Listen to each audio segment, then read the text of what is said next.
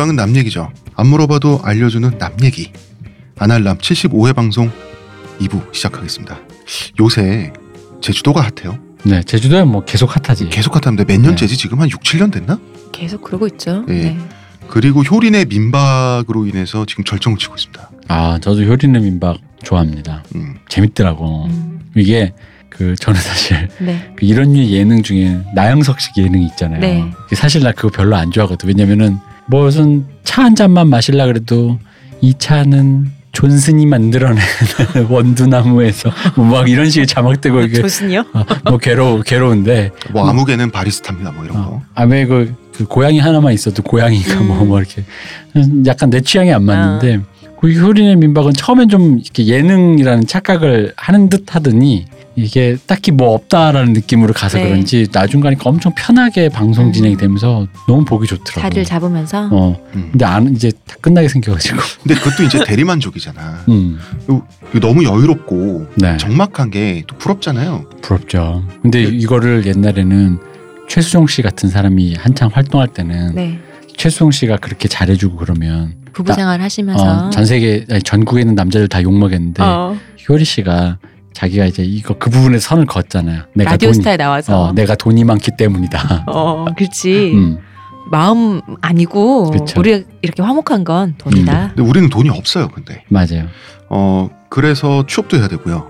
박봉으로 먹고 살기도 해야 되고 야근도 해야 되고 기타 등등 우리는 굉장히 찌들어 있는 삶을 살고 있잖아요. 네. 그래서인지 욜로라는 말이 유행입니다. 요즘 예, Y O L O. 어 이걸 찾아보니까 You only live once. 어, 한 번만 산다.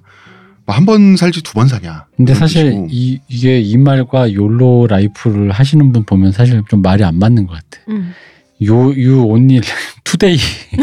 맞아. 어, today만 today 살 것처럼. 어, 어. 오, 오늘만 산다에 가깝지. 맞아. 아, 그래서 이 실제로 음, 어, 이 뉘앙스 자체는 한 번 죽지 두 번 죽냐? 음, 이런 뜻도 있대. 어떤 무모한 일을 할 때도 YOLO라는 말을 쓰기도 한다고 하는데 뭐 굳이 사전적인 정의를 내리자면 미래에 대한 불안이나 장기적인 계획보다는 현재에 충실한 심리나 행동 정도가 될 것 같아요.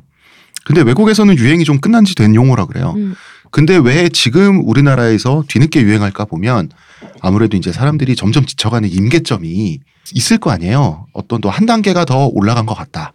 이런 생각이 드는데 이게 삶을 살면서 전에는 이제 앞을 보고 뭐 이렇게 돈을 좀 집도 사고 뭐 어떻게 가정을 꾸리고 이게 뭐 내가 나이를 먹으면 어떻게 하고 근데 이- 그게 쉽지 않잖아 이제 더 음, 이상. 어느 순간에 또 이제 손을 놓게 되잖아. 네 그러다 보니까 그러면 지금 현재 집중해야겠다. 그러면서 욜로가 인기가 많아진 게 아닌가. 그렇죠. 욜로라는 말이 유행할 때는 욜로가 힘드니까 네. 사실 역설적으로 이렇게 유행을 할 수 있는 건데 누가 욜로 생각하지 마. 너 욜로 아니고 요도다. 그러니까 이게 이온이 다이 원스다. 너 한 번 죽는다. 죽는 거 잘 생각해라. 그치. 음. 어 그래서요 저희가 욜로 그 자체인 분을 모셔왔습니다.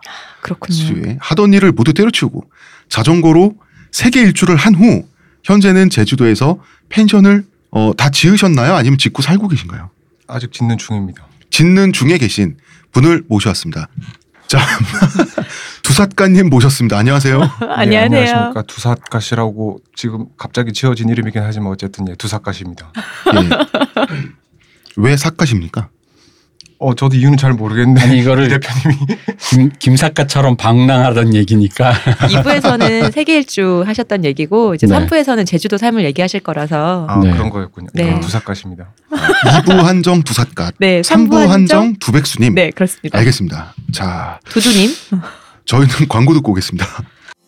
저한테서 뭐 달라진 거 느껴지지 않나? 뭐요? 아니 그 내? 머리에서 반짝반짝이 아니라 빽빽 흑채가 맞다 이거. 흑채는 아닙니다. 그럼 뭐 한방? 사람의 머리카락은 동물의 털이라는 거지. 그래서 동물 세포로 모근을 복원한다는 거지. 어떻게 돼? 가능합니다. 티스템 연구소의 동물 줄기세포 배양액은 거짓말을 하지 않습니다. 나 이거 되는 거 보고 진짜 충격받았다니까. 지금 티스템 두피 클렌저와 두피 에센스를 검색해 보세요. 과학이 당신의 모발에게 주는 선물 티스템입니다. 자 하던 일을 와장창 때려치우고 나이도 있으신 분이 대학생이 아니에요 지금 이분이 예, 저희랑 동년배입니다 죄송합니다 저는 좀 이제 나이가 젊고 이 대표님이랑 동년배신데 무슨 소리야?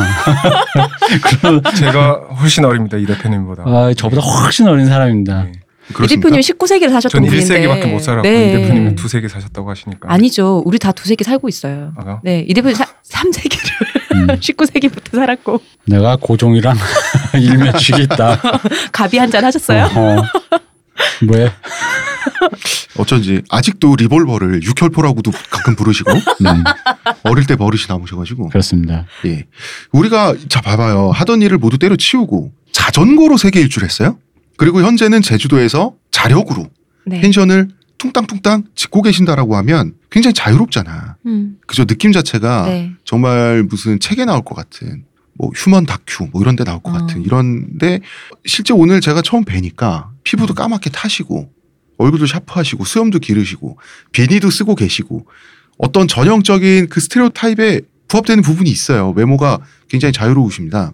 보헤미안에 부합되나요? 어, 좀 그래요. 근데 이런 분위기를, 이런 삶을 갖고 계신 분들을 많은 분들이 부러워하죠. 어떻게 저게 가능하지? 음. 꿈은 꾸는데 나는 못할 것 같거든. 그래서 어떤 라이프를 거쳐왔기에 이런 삶이 가능할까? 저희가 한번 물어보겠습니다. 원래는 대구 분이시라고. 네, 고등학교까지 대구에서 나오고 그리고 음. 이제 대학교를 들어가면서 서울로 오게 되었죠. 아, 예. 동양이시군요, 저와. 아, 예, 알고 있습니다. 아, 시호님도 네. 대구 분이시죠? 네. 예. 그러다가 영화학과를 진학을 하셨는데 네. 여기서 이제 부러운 포인트가 하나가 추가가 돼요.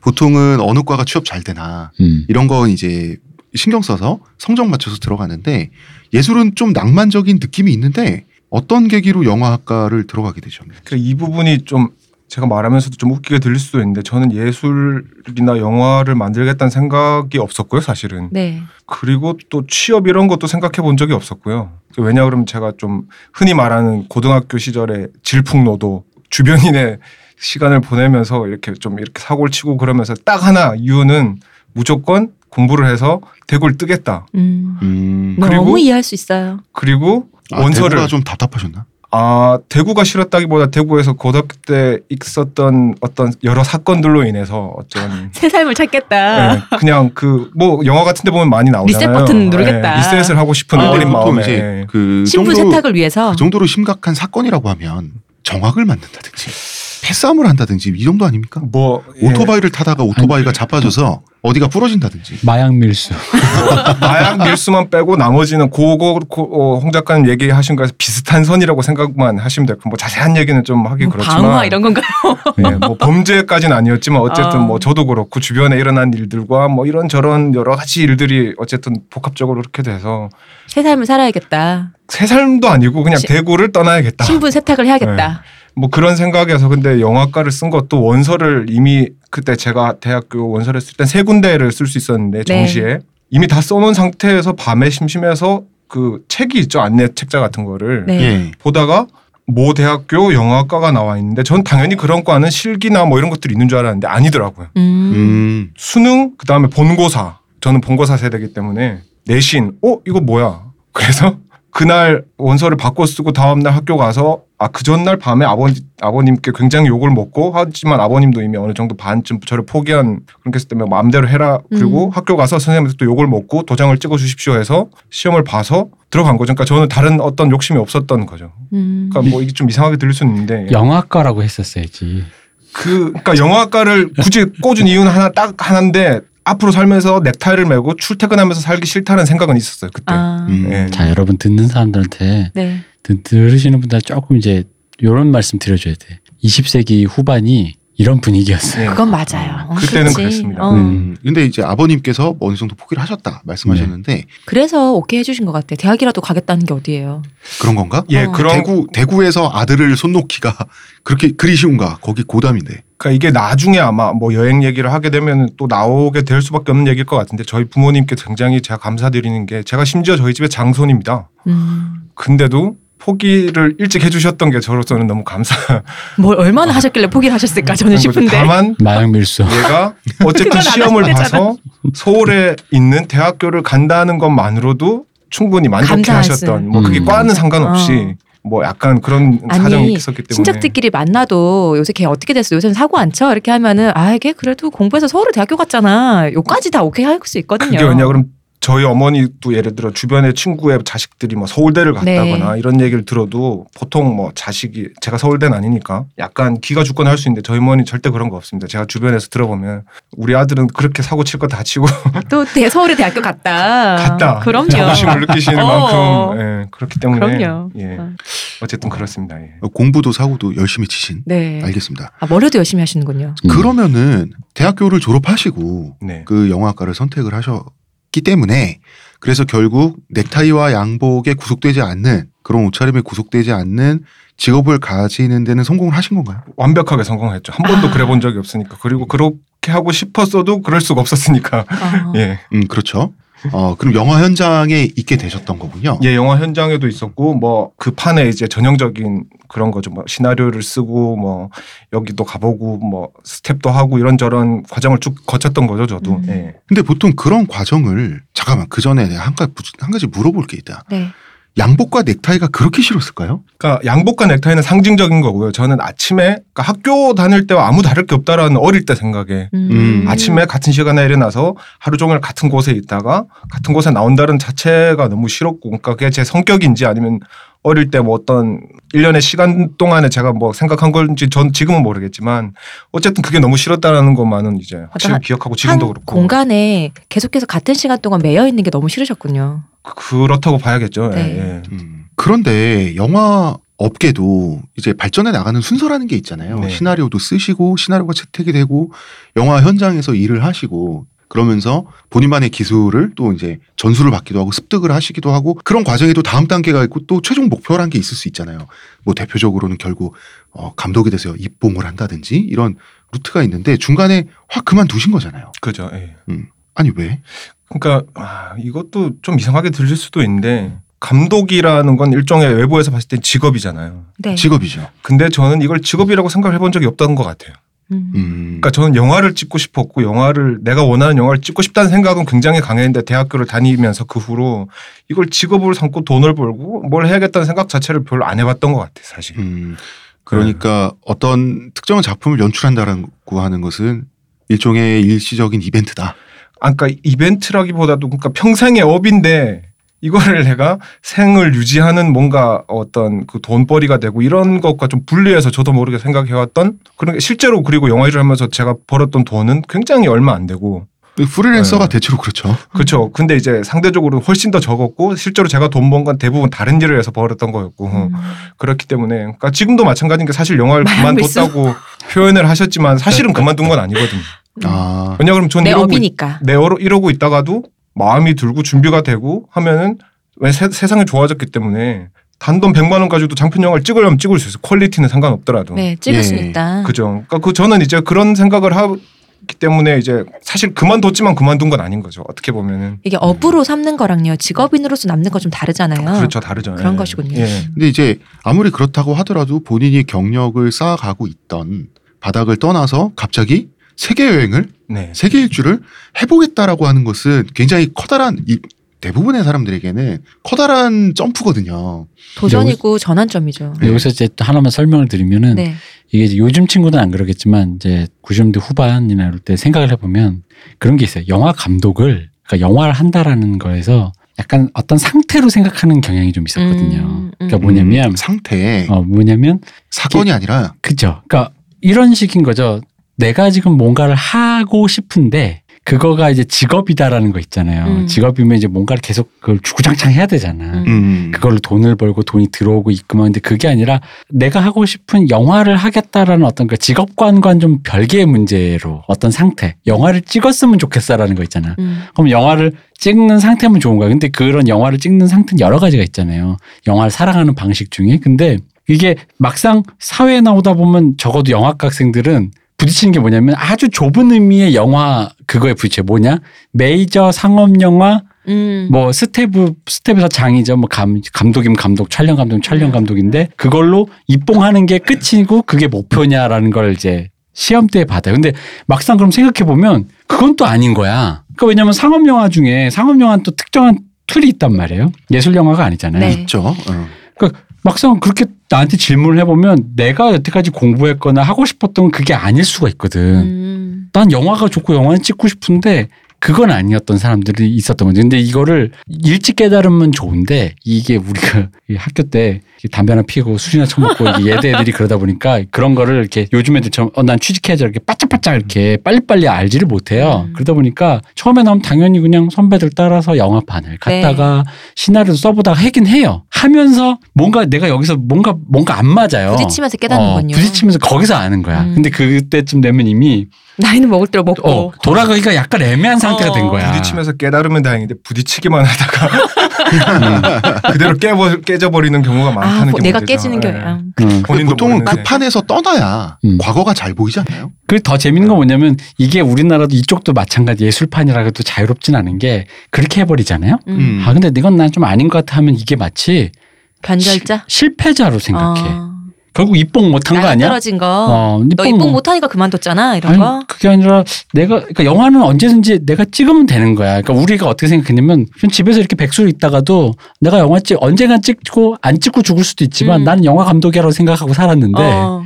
그 사람들한테는 이게 이제 그 아, 일종의 레이스로 보는 거죠. 그렇지 어. 실패한 거지 입봉도 못 했고 음. 그런데 그거는 상업 영화라는 아주 좁은 판에서의 얘기거든. 네. 누가 빨리 입봉하냐 이게 마치 뭐 동기 중에서 누가 음. 먼저 임원다냐 뭐 이런 식으로. 그렇죠. 음. 맞아요, 그거예요. 그래서 loser 생각을 하는 거예요. 그러니까 이게 영화과 뭐 다른 예술대도 다 마찬가지일 거야. 예술대에서 그냥 하다가 뭐 나는 집에서 그림 그리고 싶은데 뭐 근데 그건 됐고 이제 그냥 집에 지 타향으로 뭐 낙향할 거야 뭐 혹은 뭐 이런 걸 하면은 사람들이 말하기가 좀 겸연쩍은 게 나는 그렇게 생각 안 하는데 그걸 이제 자기 합리화 내지는 loser 레이스에서 졌다 이렇게 음. 생각하다 보니까 말하기가 또좀 겸, 전시회도 한번 안 해보고 무슨 화가야 그치, 네가 그치, 어. 이런 식으로. 뭐, 뭐, 이렇게 무슨 등단도 안 했는데, 어. 뭐, 네가 무슨 시인이야, 이런 거지. 어. 어. 음. 그런 분위기가 좀 있었던 거죠. 음.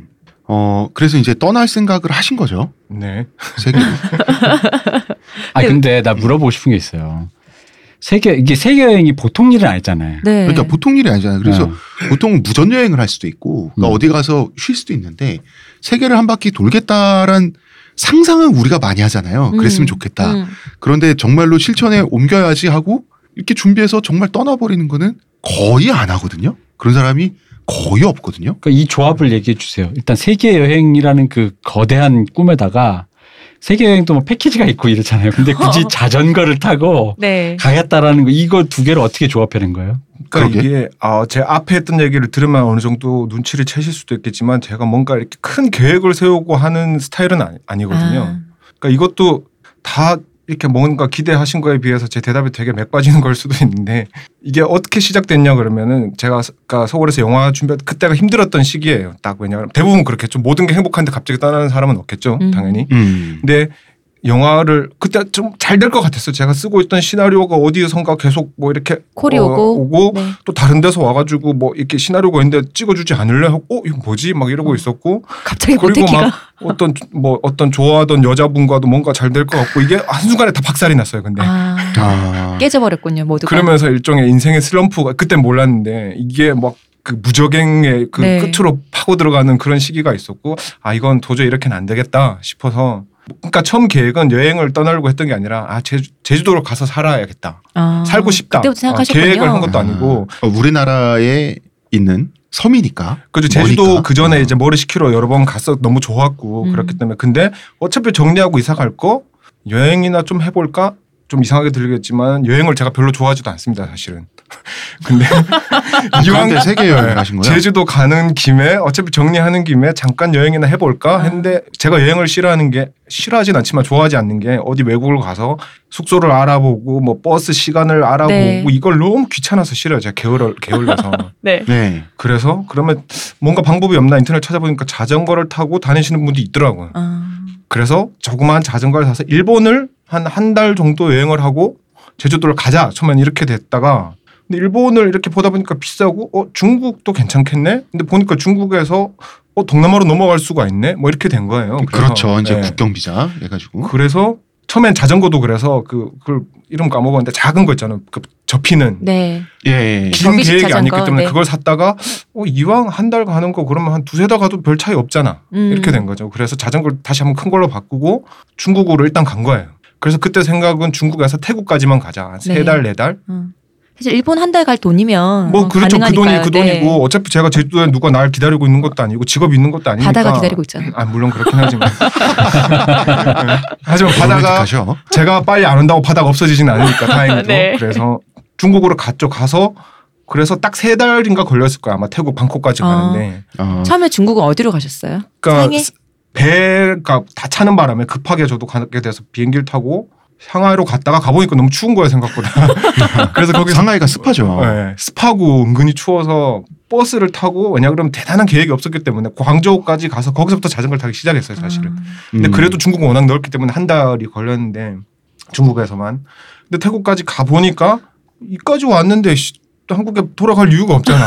뭐 내가 안 간다고 제주도에 바다가 없어지는 아니, 것도 그러면은 아니고. 이제 그 자전거가 큰 자전거인데 예. 그걸로 이제 버스도 타고 네, 예 그다음에 자전거를 몰 때는 모시고 그러면서 그 국경 비자는 육로 비자는 공항보다 좀덜 까다로우니까 음. 네. 거기서 스탬프를 찍혀가면서 태국으로 이제 넘어가신 거네요. 그죠. 예. 태국 북부로 중국 남부에서 아니, 아니요, 그러니까 태국에서 베트남 넘어가서 베트남, 라오스, 캄보디아를 지나서 태국으로 들어갔죠. 어. 음, 음, 중국에서 네. 이제 먼저 베트남 지나가서 네, 네.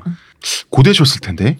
그죠. 처음에는 굉장히 힘들었죠. 왜냐 그럼 제가 자전거 여행을 미리 하겠다고 실제로 자전거 여행 하는 분들이 굉장히 많은데 요즘에 굉장히 준비들을 많이 하세요. 몸을 많이 만들어요. 몸을 많이 만들고 네. 장비들 막 준비를 하고 근데 저는 그런 게 전혀 없었기 때문에 음. 자전거를 한국에서 여행 떠나기 전에 자전거 세팅을 해놓고 제일 많이 탄 게 50km 정도인가를 탔을 거예요. 예. 얼마나 걸려 50km 타면은? 그렇게 오래 걸리지 않아요. 그러니까 어 평속으로 한 15km 정도 잡으면 되거든요. 어. 그러니까 그렇게 오래 걸리지 않아요. 네. 근데 더군다나 제가 전형적인 하체 부실이라서 뭐 그렇게 제가 힘이 좋지도 않고 그때 좋아지셨겠네요. 그렇죠. 근데 그래서 처음에 80km를 타고 나중에 100km, 120km, 150km까지 아. 늘어났어요. 그러니까 뭐 체력이 좋은 것도 아니고 무슨 얘기하다 내가 얘기하는 거지. 아니, 그냥 말씀하시면 네. 돼요. 그래서 어쨌든 그래서 그렇게 조금씩 늘려가면서 간 네. 거죠. 예. 근데 이게 이제 결국은 무슨 깡으로 그랬냐라는 음. 말을 할 수밖에 없는데 시도는 할 수 있는데 중간에 다 접거든요. 왜냐하면 뭐 태국 미얀마에 대해서는 저도 조금 아는 편인데 거기 진짜 아무리 수도권 변두리라 그래도 왜 변두리에 숲을 잘하고 있잖아요. 네. 근데 동남아는 그게 정글이거든요. 어. 진짜 저녁에 혼자 헤매고 있으면 노답이에요. 그렇기는 한데 사실 태국만 해도 이게 모든 게 상대적인 게 뭐냐 그러면은 라오스, 캄보디아를 지나서 태국을 들어가 보면은 태국 굉장히 선진국이라고 천국이에요 진짜 있습니다. 엄청 선진국이에요. 그건 그래요. 어.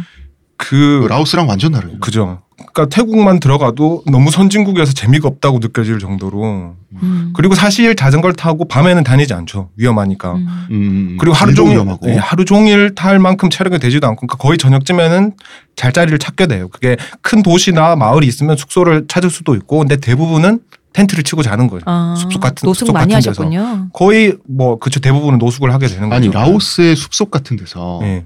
라오스는 또 고지대도 많고 그죠. 예. 그러니까 라오스의 숲속이라고 하면 그 비탈이 우리나라 산보다 훨씬 심하거든요. 그죠. 제가 알기로 그 다음에 그 맨 땅도 맨 땅의 면적도 훨씬 적어요. 네네. 그러면은 한 해 떨어지기 전에 그 텐트를 텐트 자리를 개간을 해야 되잖아요. 그, 그니까 보통은 그렇게까지 이제 힘을 들일 수는 없으니까 자전거를 타고 가다 도로변 근처에 약간 숲 속 안쪽에 뭐 그 빈자리를 찾는다든지. 평지가 조금 있다 근데 그건 워낙. 경우가 나- 너무 많아서 말 그대로 어떨 땐 너무 피곤하고 지칠 땐 도로 옆에 그냥 텐트 쳐버릴 때도 있어요. 사실. 어. 그 소들 지나가잖아요. 소들 지나가고 뭐, 뭐 온갖 이상한 사람도 지나가고 뭐 별별 일이 다 생기는데 사실 라오스, 캄보디아 정도만 돼도 굉장히 안전한 나라거든요. 누가 해코지를 하- 좀 지나다 보면 누가 나를 해코지 않겠다는 믿음이 생겨요. 그런 음. 나라에서는. 그게 왜 그러냐면 그 라오스가 공산국가라 가지고 공산국가 특징이 일당 독재를 하니까 치안이 좀 확실한 부분이 있거든요. 그죠. 예. 음. 오히려 위험하긴 태국이 더 위험하긴. 그렇죠. 예. 사실은 더 그렇다고 음. 봐야겠죠. 예.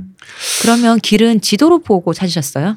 어, 그죠. 이제 처음에는 뭐 종이 지도도 써보고 네. 뭐 이것저것 써봤는데 결국 나중에는 이제 핸드폰에 있는 구글 지도로 역시나. 근데 구글 지도가 항상 유심히 있어서 인터넷 네. 쓸수 있는 게 아니니까 그러니까 예를 들어서 라오스 이 도시에서 저 도시까지 숙소를 쓰면 인터넷이 되는 데서 미리 네. 한번 쫙 펼쳐봐요. 와이파이를 해서 아, 아, 그래서 이제 찰칵찰칵. 찰칵찰칵 안 해도 구글 지도가 지금은 또 아마 그렇겠죠. 그 어느 정도는 그 캐시라 그러나 음, 있는 남아. 있어요. 어. 음. 아, 미리 페이지를 쫙 열어놓고. 쫙 열어놓고 아, 그 페이지를 보관하고 다니는 거군요. 그 다음부터는 그걸 펼쳐가면서 보면서 가는 거죠. 아. 그러니까 예. 아, 모바일, 그게 제일 편하더라고요. 예. 모바일 시대입니다. 요령이 네. 생기셨네요. 예, 그죠. 예. 그러면은 이렇게 노숙을 하시면 네. 어, 라오스나 캄보디아 이런 나라에서는 이제 그 외국인을 굳이 매몰차게 거기는 이제 사유지나 공유지 어. 개념도 이제 모호하고 옛날에 우리나라 한 80년대만 하더라도 90년대 초반까지만 하더라도 그냥 바캉스 가서 고기 잡고 막 이랬잖아요. 그렇죠. 네. 어. 약간 그런 느낌이었을 것 같은데 이제 먹을 거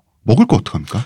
먹을 거는 일단 마을이 있으면 무조건 들어가서 뭐든 먹고요. 거기서 음. 그냥 파는 데 식당 비슷한 데만 보이면 들어가서 먹, 뭐든 먹는 거죠. 식당 아닌데도 많았어요. 그렇게 들어갔는데. 많아요 라오스 같은 데. 어, 많기는 한데 대부분은 이제 노하우가 생기니까 저긴 내가 사 먹을 수 있겠다 안사먹 아, 이런 거는 이제 판단이 생기는군요. 되고 음. 그게 아닌 경우에는 진짜 사람이 없는 산으로만 다 갈 때도 있잖아요. 네. 그건 이제 라오스, 캄보디아뿐만 아니라 이제 앞으로 후- 그 후에 가는 모든 나라에서도 마찬가지지만 비상식량은 항상 들고 다녀야 돼요. 아. 음. 라면이 됐건 뭐 아니면 뭐 저기 서구권으로 넘어가면 그 아침에 걔네가 많이 먹는 죽처럼 해 먹는 걸 뭐라 그러지? 쌀 뭐, 비슷하게 이렇게 꼬리지.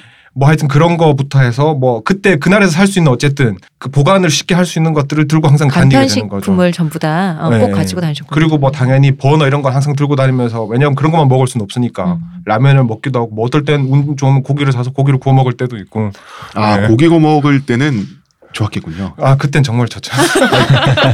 역시 그- 라면 탈이다. 그 베트남 같은 경우만 하더라도 네. 그 정글 속에 벵골 호랑이가 있는데 야생동물에 대한 위협은 없었나 봐요. 아 근데 이거를 아셔야 돼.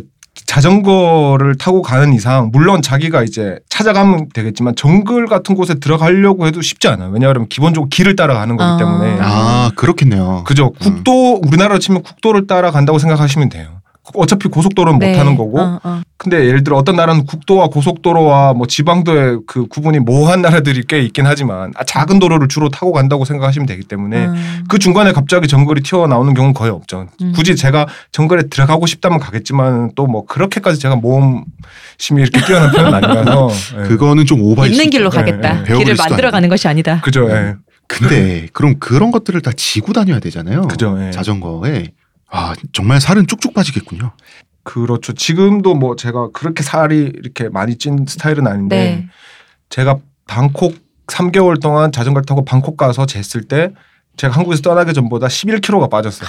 음. 음. 그리고 저도 어느 날 이렇게 시- 숙소에서 샤워를 하고 거기 이렇게 거울이 있어서 보고 제 배에 왕자가 있더라는 걸 보고 깜짝 놀랐어요. 아, 따로 복근 운동을 한 적도 네가 있었단 없는데 말이더냐? 살이 빠지면서 자 참고로 이분의 외모는 네, 타이거 JK와 아주 흡사합니다. 예, 수영 때문에 아마도 그렇습니다. 네. 음. 그러면은 한 며칠째 숙소가 안 나온다 그러면은 뭐 씻는 것도 참고 이러면서 예 그죠 그런 것도 이제 노하우가 생깁니다. 일단 음. 다니다 보면 처음에는 군대에서 보통 그 훈련할 음. 때 하던 물티슈로 어. 이렇게 조금씩 중요 부위만 닦으면서 근데 그것도 굉장히 찝찝한 게 하루 종일 자전거를 타기 때문에 특히 땀이. 더운 나라에서는 막 40도 되는 나라에서는 잠을 잘 수가 없어요 그렇게 되면 찝찝해서. 그쵸 그리고 네. 그 모기도 있을 텐데. 모기도 엄청 많고 이제 나중에는 더운 나라에서는 그 1.5리터 페트병 물 우리나라에서 한번 사, 네. 삼다수 이런 것처럼 음. 그거 다 마신 물에다가 어디선가 물을 그냥 마시는 물 말고 다른 물을 얻어서 들고 갔다가 밤에 그걸 한번. 그걸로 그냥 하면은 다 못 씻어요. 네. 그러니까 이건 음. 일종의 노하우인데 그걸로 칼로 구멍을 요만큼 딱 내고 어. 그걸 들고 짜면서 이렇게 샤워를 하면은 아. 몸몸에 비누칠하고 머리까지 감을 수 있어요. 머리가 많이 음. 길지지 않으면 하나로 하나로. 예. 우와. 2리터짜리 피트병 하나로. 예, 그걸로 이렇게 구석구석 이렇게 비누칠 물론 모든 몸에 이렇게 비누칠을 거품 막 이렇게 낼 수는 없고요. 없고 특히 땀이 많이 부위에 이렇게. 비누칠을 하고 머리 감고 심지어 밤에 자다가 새벽에 너무 덥다 한 번 더 할 수도 있습니다. 그 쓰면. 지구의 소중한 자원인 물절약을 네. 실제 실천을 하신. 수행 중인 스님들도 그렇게 못할 것 같은데. 닥치면 다 하게 되는 거죠. 아. 그렇군요. 그렇죠. 근데 이게 옛날에 어르신들 말씀이 궁하면 통한다 그러잖아요. 그렇죠. 음. 예. 근데 그러다가 골치 아픈 일이 분명히 생길 텐데 왜냐하면 자전거 타이어가 펑크 난다든가 네. 자전거가 맞아. 어디가 잘못된다든가 부속품이 혹은 어떻게? 어. 혹은 몸에 어디가 좀 그 안 좋아지는 거 있잖아요. 네. 다친다든지 이런 일은 꼭 생기잖아요. 꼭 생기죠. 네. 이 식량이 떨어진다든가. 그렇죠. 예. 예. 그 저 같은 경우에는 물론 그렇게 그 대단한 준비를 하지 않았지만 어쨌든 단 1개월이라도 여행을 가려고 하면은 이거 아마 다른 분들 하셨던 분들이나 하시려는 분들도 당연하겠지만 기본 정비는 익혀서 가야 되겠죠. 음. 타이어 펑크 난 걸 간다든지 뭐 드레일러 뒤에 뭐 이런 그 기어 부분 이런 걸 어느 정도 손본다든지 브레이크 장력을 손본다든지 이 정도는 하셔야 되고 당연히 음. 예. 저도 그 정도는 한 번씩 해봤어요. 그리고 책에 나와 있는 그 정비법 이런 거를 이제 네. 메모해서 갖고 어. 음. 실제로 다 해보진 않았지만 닥치면 하게 되니까 가야 되니까. 그리고 기본 그 예비 타이어는 굳이 좋은 걸 사시면은 타이어는 다시 안 들고 가도 되고 그 안에 들어가는 뭐 가- 튜브 타이어만 아, 있는 게 안에 네. 튜브가 있죠. 네. 튜브 같은 경우는 예비 튜브가 반드시 있어야 되고 뭐 그 외에 브레이크 줄이라든지 이런 것들은 항상 들고 다니면서 자기가 이제 교체를 해야 되는 거고 음. 그거는 그런 일은 반드시 반드시 생기기 때문에 기간이 자전거 여행을 한다면 음, 네. 근데 뭐 자전거 프레임 자체가 부러지고 이런 경우는 거의 없습니다. 그렇게 되면 아마 몸이 먼저 박살나 있을 거기 때문에 아, 그거는 사고가 그것만 날 그냥. 접어야 되는 상황인 거고 어. 예, 그거는 이제 자전거가 네. 더 이상 문제가 아니죠. 자전거가 더 이상 문제가 아닌 때문에 분명히 네. 아무도 없는 국도변에 네. 벌레 소리 울고 모기가 막 들거리고 그 진짜 머나먼 이국 땅에 혼자 네. 텐트를 치고 자고 있는데 그렇게 혼자서 외롭게 자고 있는 날 밤 끙끙 앓는 밤이 하루 한 번 정도는 있었을 거 아니에요. 어 제가 운 좋게도 텐트에서 자면서 그렇게 아팠던 적은 없는 것 같고요. 몸이 다친 적은 없었나요? 몸이 그러니까 그 어, 제가 자전거를 그렇게 막 제대로 연구를 하고 준비를 한 게 아니기 때문에 자전거가 사실 제 원래 나중에 알게 된 건데 제 몸 사이즈보다 한 치수가 작은 사이즈였어요. 아. 아, 그걸 몰랐죠. 그래서 그 태국 갈 때쯤 거의 오른쪽 손가락 두 개를 쓸 수가 없는 상황이에요. 꽉 쥐고 가니까요. 이게 체중 이거. 아마 네. 그 문제 때문에 그랬던 것 같은데 젓가락질 할 수 없는 상태였고 그리고 중국에서 한번 넘어져서 뒤에 트럭 때문에 그 찧어가지고 오른쪽 새끼 손가락을 한 한 달 정도 못 썼던 적이 있었고 그러니까 보통은 예. 오른쪽 새끼 손가락을 한 달 정도 못 쓰게 되면 귀국을 하거든요. 한국에 있는 병원에 가기 위해서 그렇죠. 어. 의료보험이 그 되는 곳을 상태에서 가야. 그 상태에서 베트남 가시고 그게 아마 근데 말이에요. 아마 남자분들이 새끼 손가락 하나 정도 다친 거 가지고는 잘 포기 안 하실 거예요 아마 왜냐하면 돌아오는 것은 아니 없었다. 사람마다 달라요. 아, 그런가 그리고 제가 게으른 게 문제인데 그까지 와서 돌아가는 길도 굉장히 귀찮습니다 자전거는 아니 그 자전거를 상태에서 싣고 그냥 비행기를 타고 올 수도 있잖아요. 왜냐 그러면 중국 어딘가 시골인데 손가락 못 쓴다고 한국을 가려면은 그 자전거랑 그걸 다 내가 수습해서 어차피 다시 가지고 버스를 타고 큰 도시에 가서 수습을 하는 게 굉장히 근데 그 저, 귀찮으시기 때문에 얘기를 듣고 나니까 이해가 가는 게 제가 옛날에 라오스 오지를 혼자 오토바이 타고 가다가 그 길을 그냥 함부로 논두렁에서 산비탈로 횡단하는 네. 소떼를 만났어요. 소떼를 만났는데 그때 그냥 소를 치면 된대요. 음. 어. 그냥 소를 치면 되는데 본능적으로 에이 모르겠다 하고 그냥 핸드브레이크를 땡긴 거야. 음. 원래는 뭐지 풋브레이크가 먼저거든요. 핸드브레이크 땡기면 바로. 근데 소랑 부딪히면 안 된다는 난 그 생각만 든 거야 순간적으로. 그래서 이제 혼자 잡바링 했네. 그 소들이 나를 이렇게 세워주진 않을 거냐. 소들은 나를 쓱 보더니 그냥 사라지고 몰라. 나는 지들 때문에 잡바링을 했는데 그래서 이제 발작살 나고 팔꿈치 두 개 다 작살나고 나중에 보니까 이제 갈비뼈 두 개가 부러졌어요. 근데 그 상태에서도 대도시 어쩌고 한 게 아니라 다니게 되더라고 사람이 끙끙 앓면서 뭐 그건 사실이에요. 네, 맞아요. 네. 네. 그럼 낯선 사람 이런- 그런 거 안 무서워요? 밤에 이렇게 혼자 자고 있으면? 그러니까 이게 사람의 모든 일이 그렇겠지만 적응이라는 게 굉장히 무서운 게 처음 제가 중국에서 처음 노숙했던 때를 말씀드리자면은 그러니까 처음엔 저도 무서웠어요 사실은 음. 제가 막 굉장히 용기가 많거나 모험심이 많지 않다는 걸 여러 번 강조했지만 처음 한 며칠 동안은 자전거를 타면서 굳이 힘들게 뭐 90km 타면 될 걸 120km를 30km를 더 달려서 숙소에 있는 마을에 가고 그랬단 네. 말이에요. 음. 근데 어느 날은 진짜 빼도 박도 못하게 그럴 수 없는 상황이 왔어요. 드디어 어쩔 네. 수 없이 텐트를 치어야 되는데 그래서 막 찾다가 어떤 폐가의 뒷마당에 네. 가가지고 처음으로 이제 텐트를 쳤던 밤이었거든요. 근데 음. 막 그때는 밤에 바람 소리만 싹 들려도 자다가 깨고 깊이 어, 못 자고 어, 어. 선잠 잤을 것 같아요. 그죠 그렇게 되죠. 그리고 막 그 너무 제가 안 익숙하니까는 잠잘 자리를 찾는 게 안 익숙하니까 시간이 오래 걸려서 거의 해 떨어질 무렵에 겨우 거길 찾아서 텐트를 치고 잤는데 다음 내려나 보니까 그 주변에 다 똥밭이었고 몰랐어요 그걸 근데 원효대사네. 그- 어, 원효대사인 거죠. 근데 그게 한 번 두 번이 반복되면 나중에는 괜찮아요. 그러니까 음. 아. 어떤 마음이 드냐 어렵겠네요. 그러면은 음. 뭐 죽기밖에 더 하겠어요 이런 마음도 들고 사실 그러니까, 여러 이사- 그러니까 좀 위험한 일도 여러 번 있었는데 더하지 않고 정말 안 죽어서. 문제인 경우가 네. 있잖아요. 그렇죠. 그게 더 문제긴. 하죠. 그 중국에서 벌어지는 엽기적인 사건들만 채집된 그 네. 웹을 보면은 음. 굉장히 중국이 위험할 것 같고 인구도 많고 땅도 넓으니까 이제 진짜 어떻게 한 번 잘못 들어가면 들어가면 못 빠져나올 것 같은 미군처럼 느껴진 건 사실인데. 왠지 이러다가 호스텔 같은 영화에 그런 데로 끌려가서 어, 어, 어. 팔다리 작살나고. 근데 실제로 만나는. 중국인들은 되게 되게 되게 낙천적이고 대체로는 친절해요. 네 맞습니다. 네. 네. 그리고 한국인은 일본인보다 특별히 안전한 건 맞아요. 일본인들은 정말 중국에서. 좋아요. 네. 특히 남부로 갈수록 어. 특히 난징과 가까워질수록 어. 예.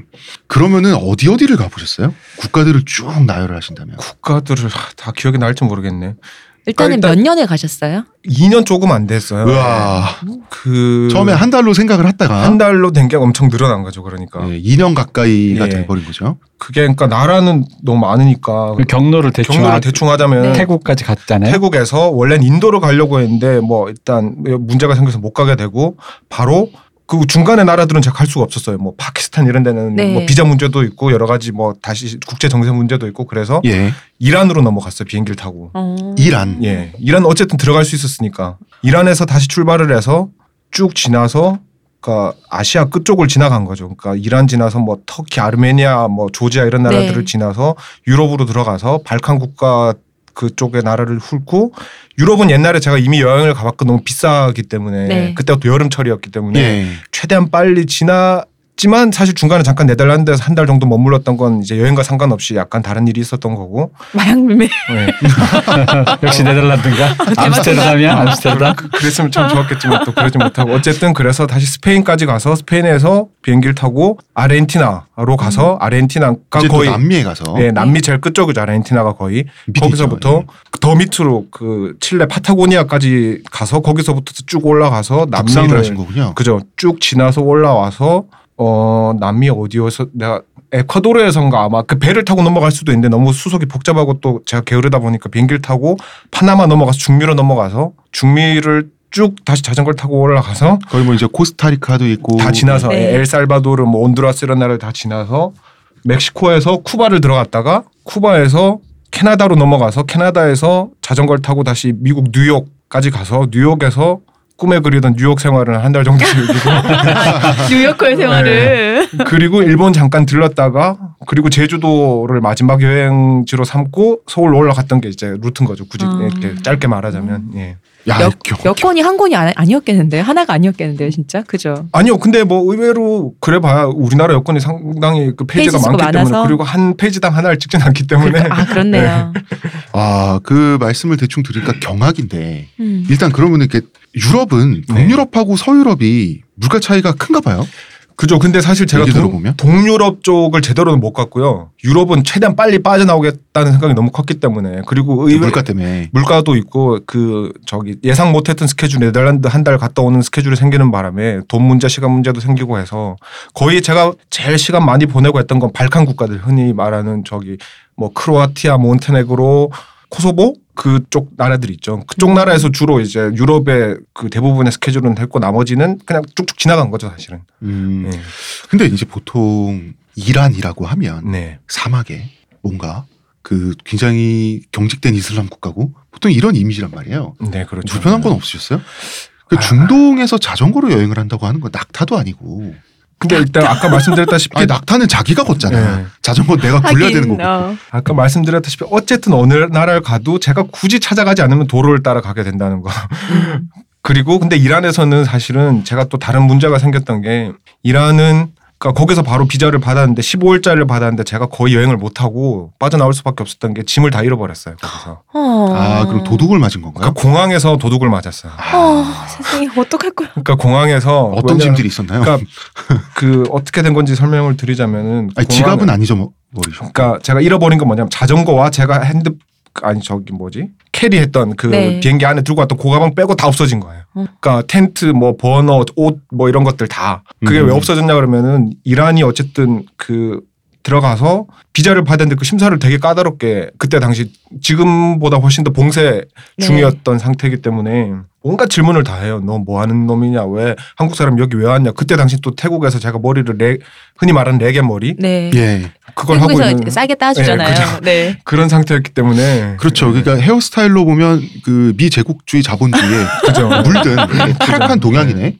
헤어스타일을 하고 계셨던 거죠. 그렇기 때문에 거기서 한두 시간인가를 뺏기고 어. 그게 근데 제 짐을 찾기 전에 그걸 하는 거예요. 어. 내려왔더니 자 박스가 두 개 있었거든요. 자전거 박스랑 나머지 짐 박스, 네. 나머지 짐 박스가 없어진 거예요. 아, 그 수화물 레일은 계속 돌고 있는데. 돌고 있으니까요. 아. 네. 누가 안 찾아가니까. 어, 그냥 누가 가져갔구나. 들고 간 것 같아요. 음. 그래, 그 그럴 수 있겠다. 그래서 그 이란에서 자전거 여행자들 사이에서 이제 쓰는 사이트가 있는데 웜샤워즈라고 그 들어보셨던 Couch Surfing 처럼 Couch Surfing. 예, 아, 그- 그 청취자들 위해서 잠깐 설명드리면 Couch Surfing은 그 Couch Surfing 일종의 네트워크인데요. 세계적인. 그러니까 집 거실에 소파를 빌려준다.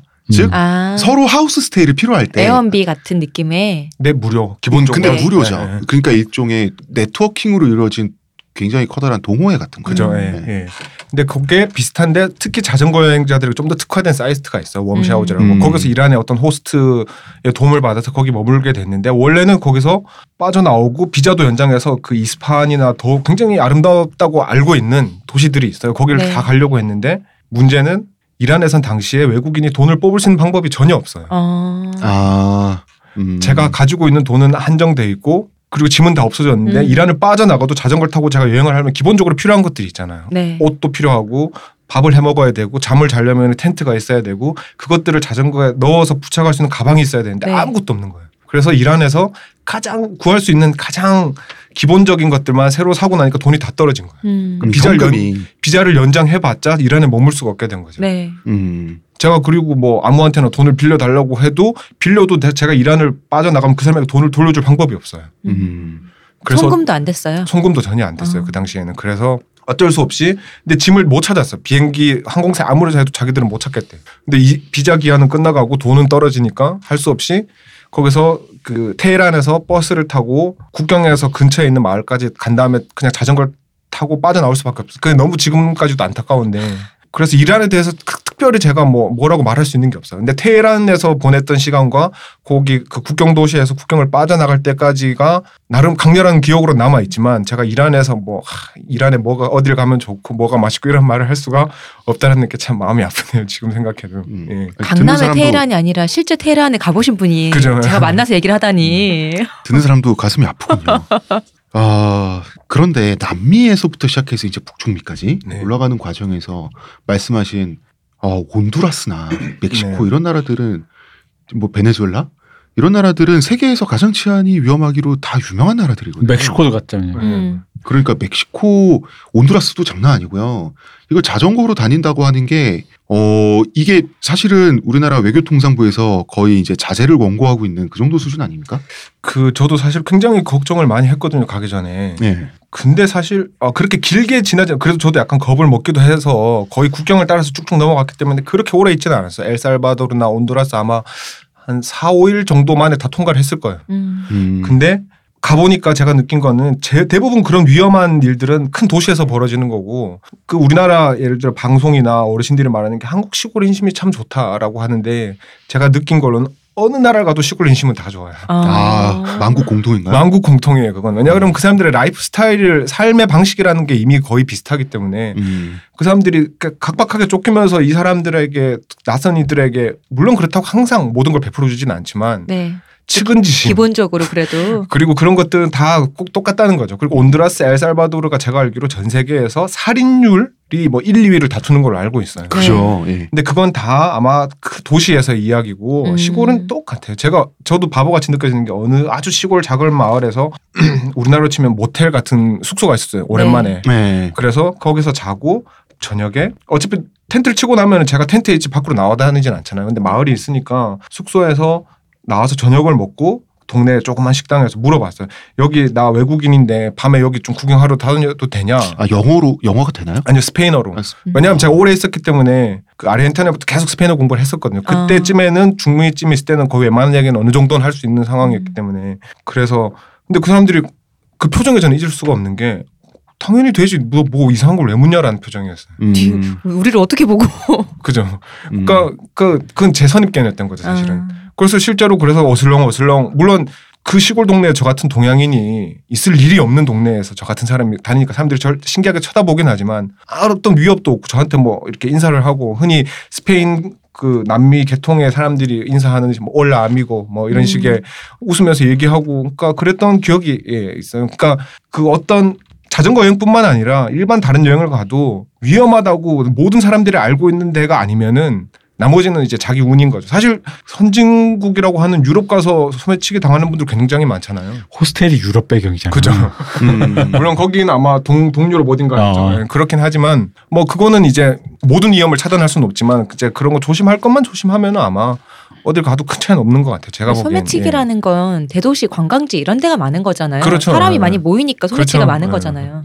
시골에서는 뭐 굳이 그냥 그 시선만 견디면 돼요. 음. 저 낯선님 도대체 누구이냐. 네.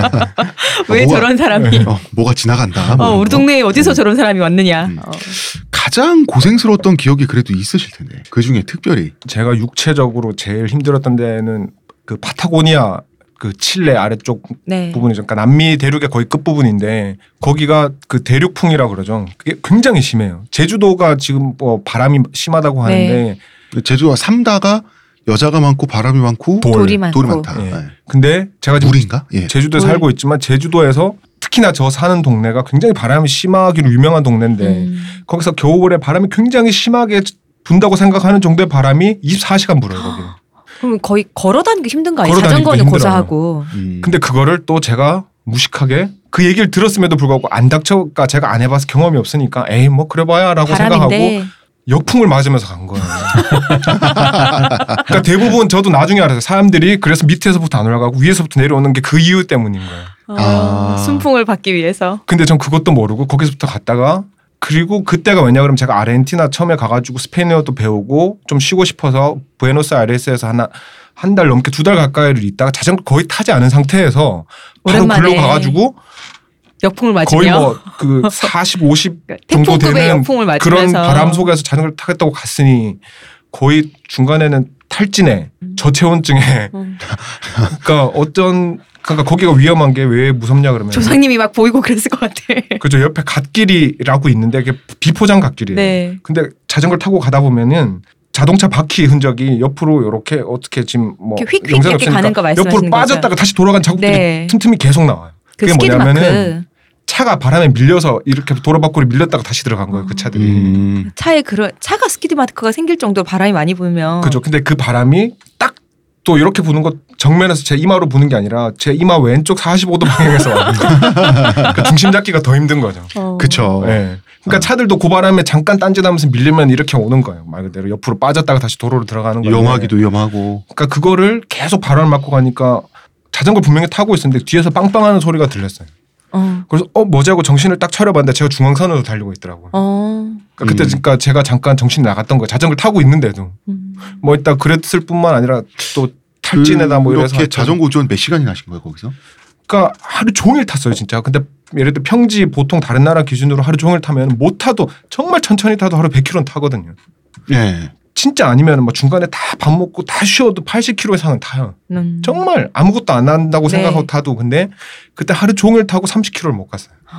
아니 근데 게다가 남미는 유럽에 비해서 경사가 또 많잖아요. 그러니까 거기는 자체가 그 길은 파타고니아는 이제 구간 구간이 있는데 처음 바람이 맞았던 건 완전 평지예요. 아. 근데 거기서 그러니까 문제는 바람 피할 곳이 단 한 군데도 없는데 음. 그 바람을 계속 맞아요. 바람 피할 곳이 어디밖에 없냐 그러면은 도로 옆에 그 펜스 있잖아요. 네. 펜스 기둥이 서 있었을 거 아니에요. 그 뒤에 그 뒤에 요만큼 이렇게 들어가 있으면은 살짝 쪼그리고 앉아 있어요. 머리에 이렇게 부는 바람만 막을 수 있어요. 어. 근데 거기라도 앉아서 바람을 피해도 안 그러면 정말 너 죽을 것 같아서. 어.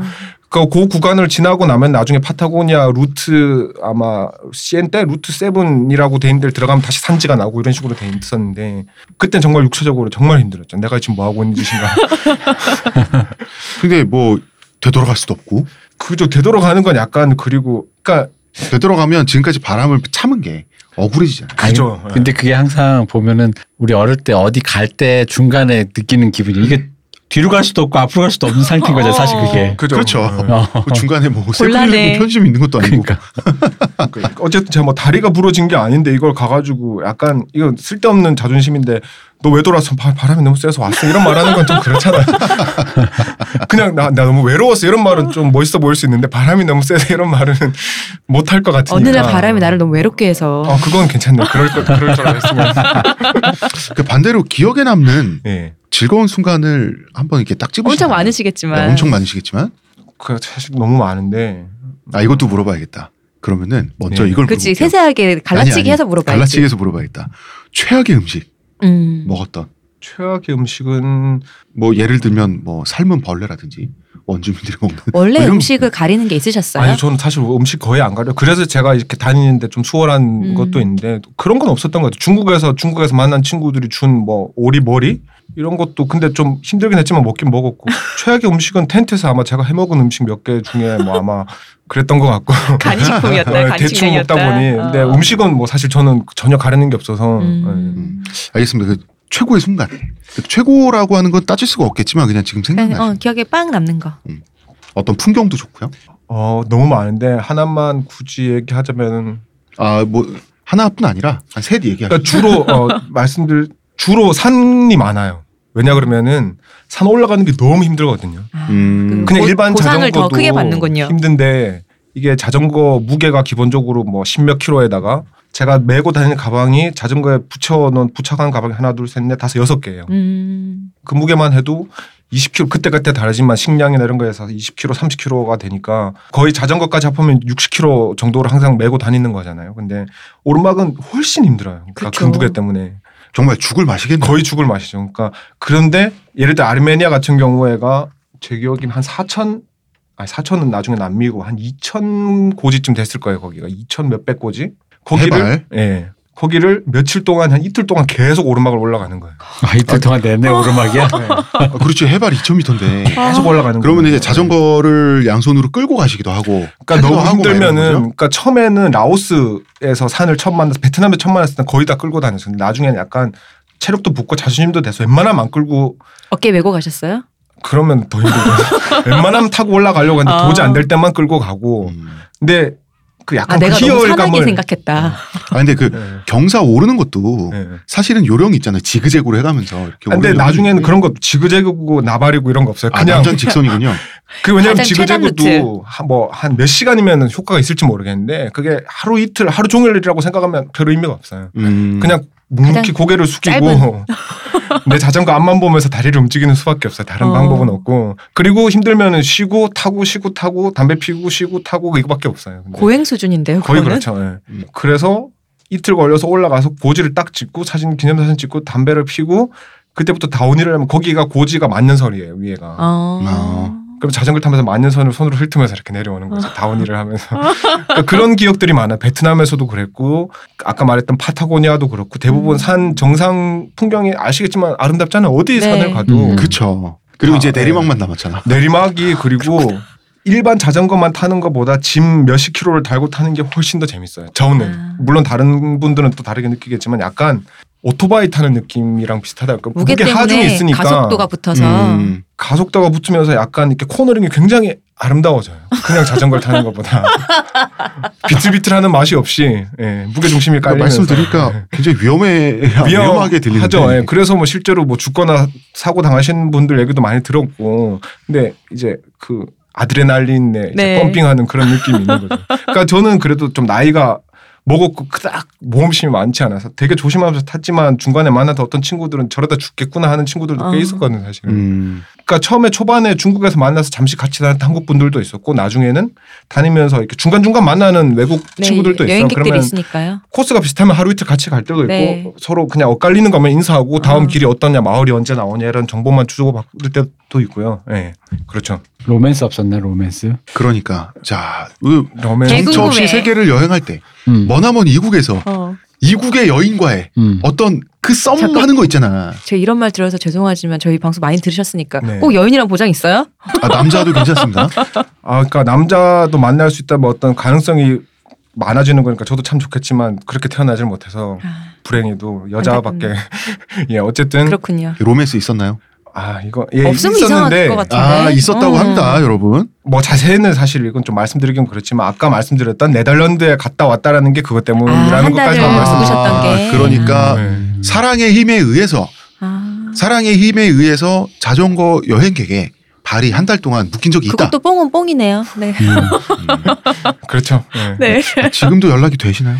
어, 어 지금 한 가끔 그냥 이메일로 아니에요? 어 그냥 그래서 연락은 하는데 뭐 음. 예. 그러니까 그분의 국적은 어떻게 돼요? 네덜란드로 갔으니까 아, 알겠습니다. 바람이 나를 외롭게 하는데 있겠지 로맨스가. 다른 로맨스는 없었나요? 한 번이었나요? 예, 왜냐 그러면 제가 여러 번 강조하지만 제가 굉장히 게으르기 때문에 누군가한테 마음이 가거나 다시 이렇게 변하는데도 쉽게 안 그렇게 아. 잘안 되는 스타일이라서 그러니까 그때 한 달 있었고 그 뒤로 여행이 끝나고 한국에 올 때까지도 계속 연락을 했어요. 왜냐하면 제가 상황이 가능했다면 제가 미쳤으면 거기서 계속 같이 살 수 있었겠지만 그럴 수 없는 여러 가지 상황이 있었기 때문에 전 다시 음. 여행을 떠났던 거였고 알겠습니다. 예. 그러면 그분은 그 묘령의 이국의 그 미녀는 그렇게 그 미녀인지 어떻게 제가 알아요? 생상을 하는 거예요. 모든 여자를 미녀라고 자꾸 그렇게 하지 음, 마. 어찌됐든 그분께서는 한국에 오셨나요? 아니요, 그러니까 올 수가 없, 없는 상황이기 때문에 결국은 한국 와서 헤어진 거죠. 제가 네덜란드 가기도 힘든 상황이고 올 수도 없는 상황이었기 때문에 어, 그런- 그렇다면 그분은 네덜란드에 숨어 계시는 북조선 북한 사람? 북한 사람. 나도 그 생각했어. 나 지금 그 생각. 아, 그럼 똑같이 베르, 생각하는구나. 베를린의 속편이 암스테르담. 어, 그러니까. 그러면 참 영화 얘기 같았겠지만 슬프게도 눈동자가 파란색이었습니다. 그거 렌즈일 수도 있어요. 아하. 그 생각은 참아. 북한 고위 간부의 어.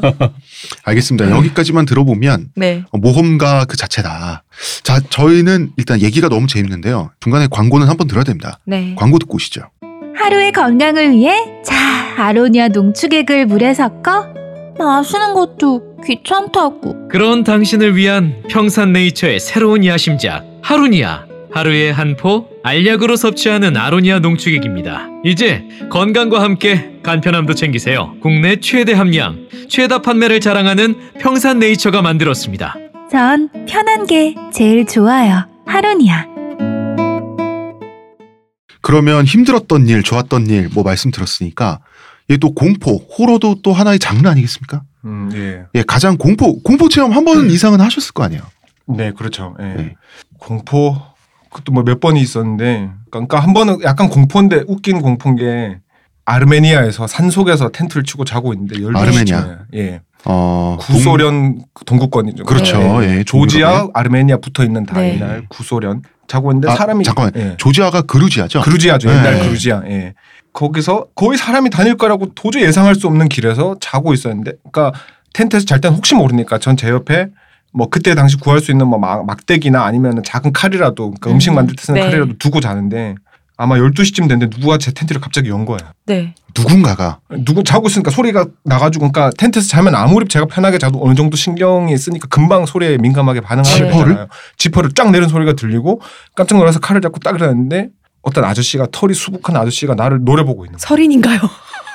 그 털이 수북한 정도가 굉장히 심했나요? 그 그렇죠. 그러니까 그 눈만 턱수염 보이는 이게 다 수준의. 이렇게 뭐 얼굴을 다 이렇게 하고 네. 있는 가리고 있는 정도의 동유럽 백인이 그죠. 그래서 음. 저를 보고 있는데 처음에 아무 말도 못 하고 저도 칼만 붙잡고 이렇게 보고 있었는데 갑자기 이게 지금 동영상이 아니니까 제가 보여드릴 수는 없는데 양쪽 머리 위에 손을 손가락을 이렇게 하나씩 세우고 저를 보면서 약간 두 뿔처럼, 뿔처럼 이렇게 하고 계속 네, 이렇게 양손으로. 너 악마냐고? 뭐라고 아르메니아로 뭐라고 하면서 그래서 오. 데빌이냐고 묻는 건가? 그래서 저도 처음엔 이게 도대체 무슨 상황인가. 어. 근데 조금 있어 보니까 그 아저씨가 저에게 그렇게 저기를 보이는 것 같지는 않았어요. 어. 그래서 칼을 넣고 막 안 되는 그러니까 전 아르메니아를 모르고 그분 영어를 모르니까 저는 영어를 막 하고 그분은 아르메니아로 뭔가를 계속 말하는데 한참 후에 제가 깨달은 건 뭐였냐 그러면은 그분이 자기 잃어버린 소를 찾으러 나오신 거예요.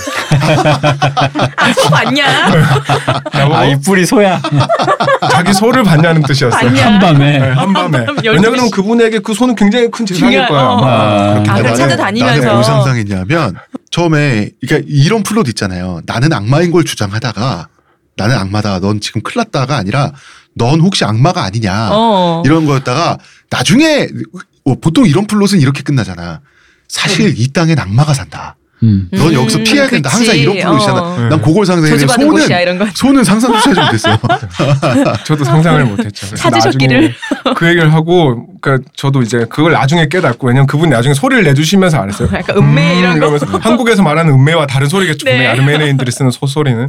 그래서 못 봤다고 손발짓으로 이렇게 해서 그분이 결국엔 자기 들고 나왔던 빵 한 덩어리를 주고 가셨어요. 어. 12시. 뭐 그런 일도 있었고. 아니, 그러니까 처음 보는 외국인이 엄한 데서 자고 있어도 일단 소를 잃어버린 분한테는 소가 더 중요하죠. 그렇죠. 당연히 그렇죠. 거기 예. 아무도 없, 없을 줄 알았더니 누군가 봤을 목격자로 생각될 수 있는 그렇겠죠. 사람이잖아요. 그분은 절박하니까 저 어. 밤중에 텐트를 굳이 열어서 물어봤던 거겠죠. 아마. 아니 근데 그 텐트가 그럼 자고 있었으면 불도 다 꺼졌고 완전 빛도 없었을 텐데. 그렇죠. 그거 어떻게 해요? 너무 너무 무- 피하 식별도 잘 안 되고 얼마나 무서웠을 거예요. 그렇죠. 처음에는 그니까 칼을 그러니까 부들부들 떨었죠. 그러니까 음. 그때는 당연히 엄청 그런 경우 처음이었기 때문에. 음. 근데 밖에서 뭐 인기척을 내서 뭐 저기요 뭐 이런 왜냐면 것도 저는 아니고. 이미 그때 잠들어 있었기 네. 때문에 그냥 바로 열었어요. 그냥 아니면 작게 여보세요라고 불렀을 네, 수도 있어요. 근데 제가 그걸 못 두드리거나 들을 뭐. 수도 있는데. 어 근데 생각해 보면 이게 텐트는 딱딱하지가 않잖아요. 그죠. 네. 표면이 그러니까 노크를 할 수가 없잖아. 어, 그죠. 노트크래도 슥슥 이러겠죠. 그렇죠. 네. 낙낙. 네. 그러니까 노크가 똑똑이 아니라 시각적이잖아. 블룩블룩 이게 끝이잖아. 그죠. 예. 그뭐 제가 몰랐을 수도 있는데 어쨌든 굉장히 놀랐던 경우고. 그러니까 다른 무서운 거. 그리고 이거는 이거는 결론이 개그기 때문에 네. 지금 그리고 이것도 아유, 신비 체험 뭐 이런 거. 신비 체험 같은 네. 건잘아 이것도 공포는 아닌데 이건 좀 그러니까 그냥 공포는 잘 없. 제가 그렇게 공포를 잘 못 느끼는지 모르겠는데 똑같이 아르메나에서 네. 자는데 되게 무서운데 아름다웠던 순간이에요. 이거는 또 자는데 그 늑대 하울링이라고 그러죠. 네. 네. 그 소리를 들었어요. 밤중에. 어. 근데 굉장히 가까워서 아니 그러니까 처음엔 멀었어요 그 소리가. 음. 그래서 늑대가 우나 보다 했는데 그 하울링 소리가 점점 가까워지더라고요. 오지 마. 그 하울링을 제가 그러니까 알기로 그 늑대가 한 마리씩 안 다니잖아요. 안 다니죠. 그러니까 그한 마리가 울면은 아마 뭐 저도 뭐 정확히 뭐 이쪽에 다른 무리들이 응답하듯이 같이 하는 것 같았어요. 음. 아, 쟤 맛있을까 뭐 이런 얘기. 그러니까 저쪽 굉장히 멀리서 처음엔 들렸는데 나중에 굉장히 가까운 데서 들려가지고 음. 처음엔 되게 무서웠는데 그리고 한한 시간 정도를 간헐적으로 계속 같은 데서 그러더라고. 그러니까 나중에는 아 나한테 관심은 없구나. 그러니까 한 시간 정도 는 굉장히 무서웠는데 음. 나중에는 그 하울링이 아무것도 없는 산 속의 소리에서 그 하울링 소리가 얼마나 아름답다라는 걸 나중에 느끼고 평온하게 잠들었다는 외관문 이야기했습니다. 마음이 정말 좋으시네요. 그리고 또 그러니까 또 공포와 재미 다 그런 얘기밖에 없네요. 페루에서 제가 강도를 만난 적이 있어요. 페루에서 아 강도. 네. 그렇죠. 강도 한번 당해줘야죠. 네. 사람이 제일 무섭지 네, 역시. 그렇죠. 어, 세계 세계 일주를 2년 동안 했는데. 그죠.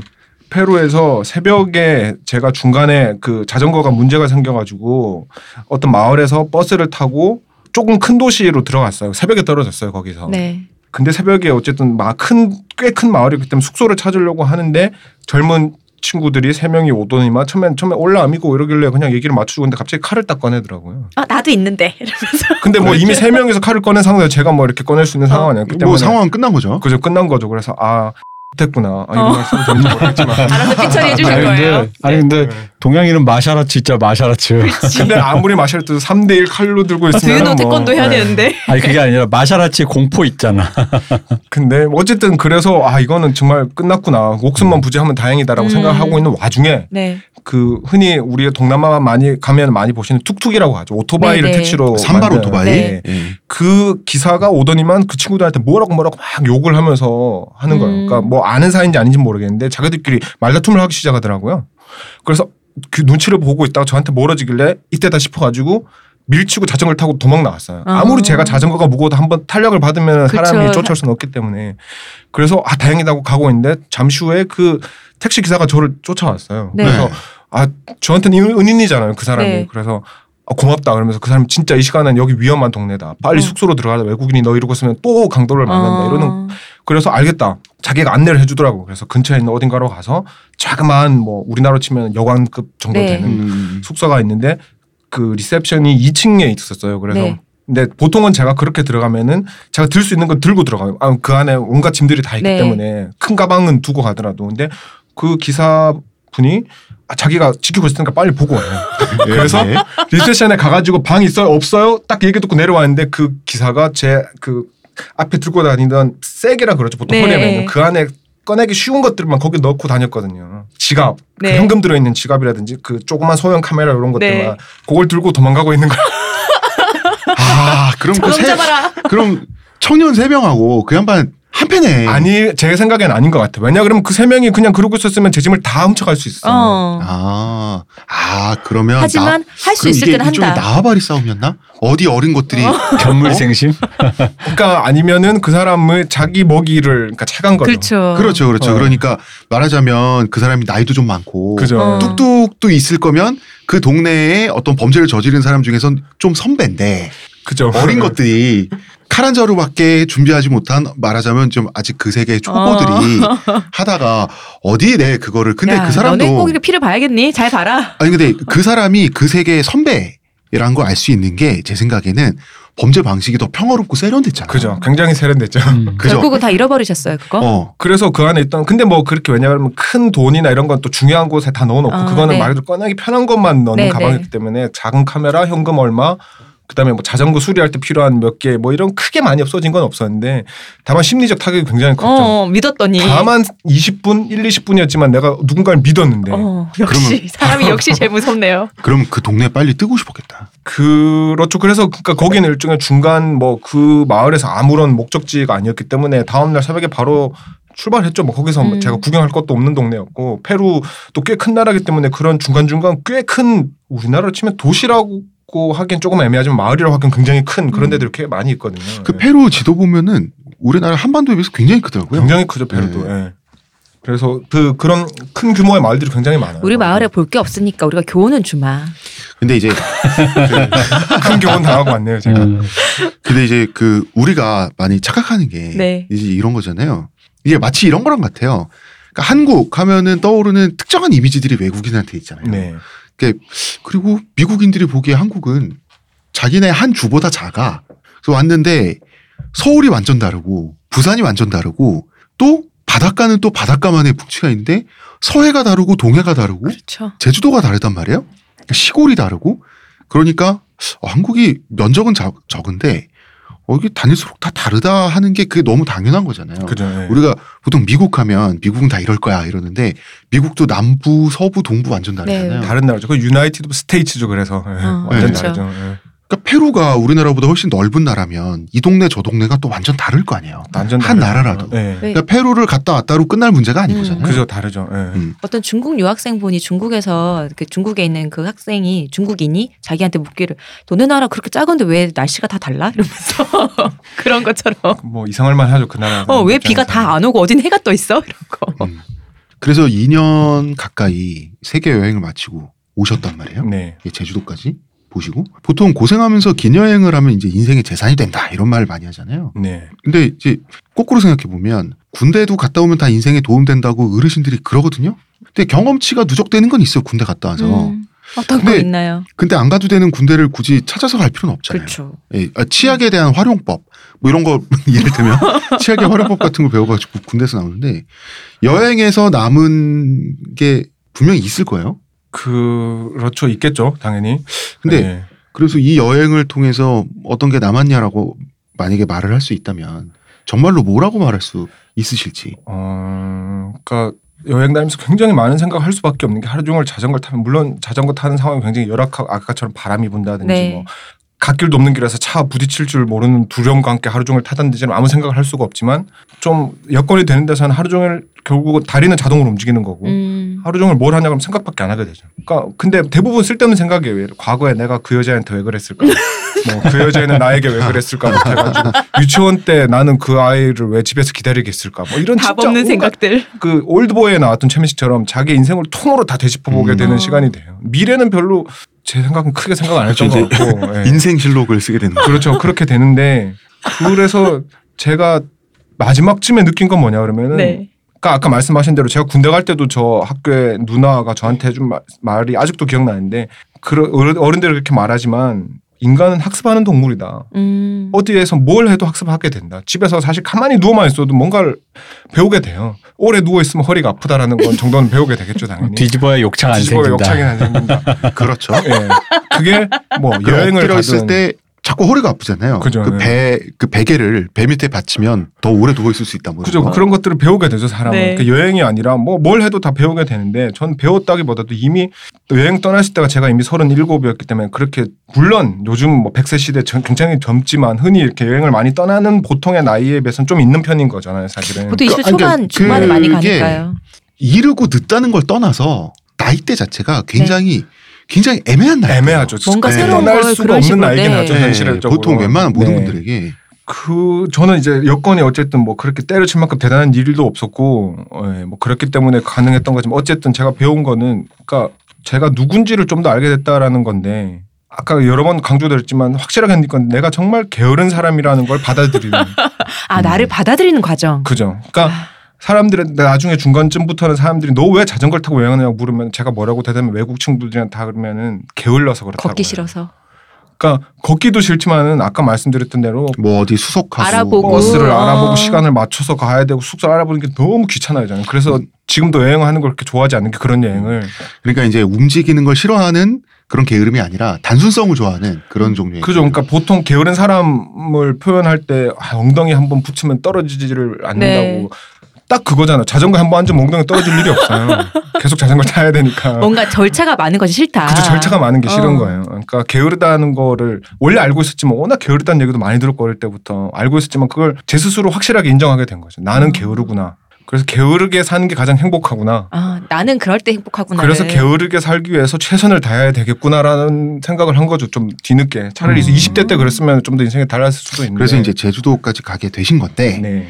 어, 자전거 여행 추천한다 안 한다 저는 추천합니다. 근데 추천합니까? 여러 가지 특정 조건 하에서죠. 음. 음, 일단 여성은 좀 위험할 것 같아요. 위험한데 아 이거는 일단 뭐 이제 홍보는 아니지만 물론 그분이 저를 아는 것도 아니지만은 한국 여자분 중에 굉장한 분이 계십니다. 음. 지금 저보다 훨씬 일찍 떠나서 아직도 여행 중인 벌써 5년 6년 정도 됐을 아. 거예요. 그분이. 인터넷 사이트 있어요. 사진도 네. 계속. 대단하시다. 어, 심지어는 그분은 아프리 저는 못 갔지만 아프리카. 아프리카. 도 갔다 왔고요. 아니 근데 네. 그 여성분이라면 아무래도 치안 문제가 걱정이 될 것 같은데. 그러니까 나름의 노하우가 생기는 거죠. 처음에만 어느 정도 하면 자기 항상 모든 사람들이 그렇지만 아. 노하우가 생- 그리고 안전을 안전을 확보하는 노하우가 생긴. 그죠. 그, 근데 하긴 그럴 수밖에 없을 것 노하우가 같아요. 생겨도 안전 하다는 보장은 아무도 할 수. 남자도 음. 마찬가지예요. 그건. 네, 그건 사실은. 사실이지. 네. 그 하지만 자전거 여행하라는 게 꼭 저처럼 오랜 기간 험한 날에 갈 필요는 없는 거거든요. 실제로 제가 여행 중간에 만났던 많은 젊은 친구들 중에 특히 한국 친구들 중에 꽤 여러 명이 그러니까 자기 할 수 있는 범위에서 자전거 여행을 했다고 저한테 얘기해 준 친구들인데 그럼 저도 되게 기분이 좋아요. 음. 그러니까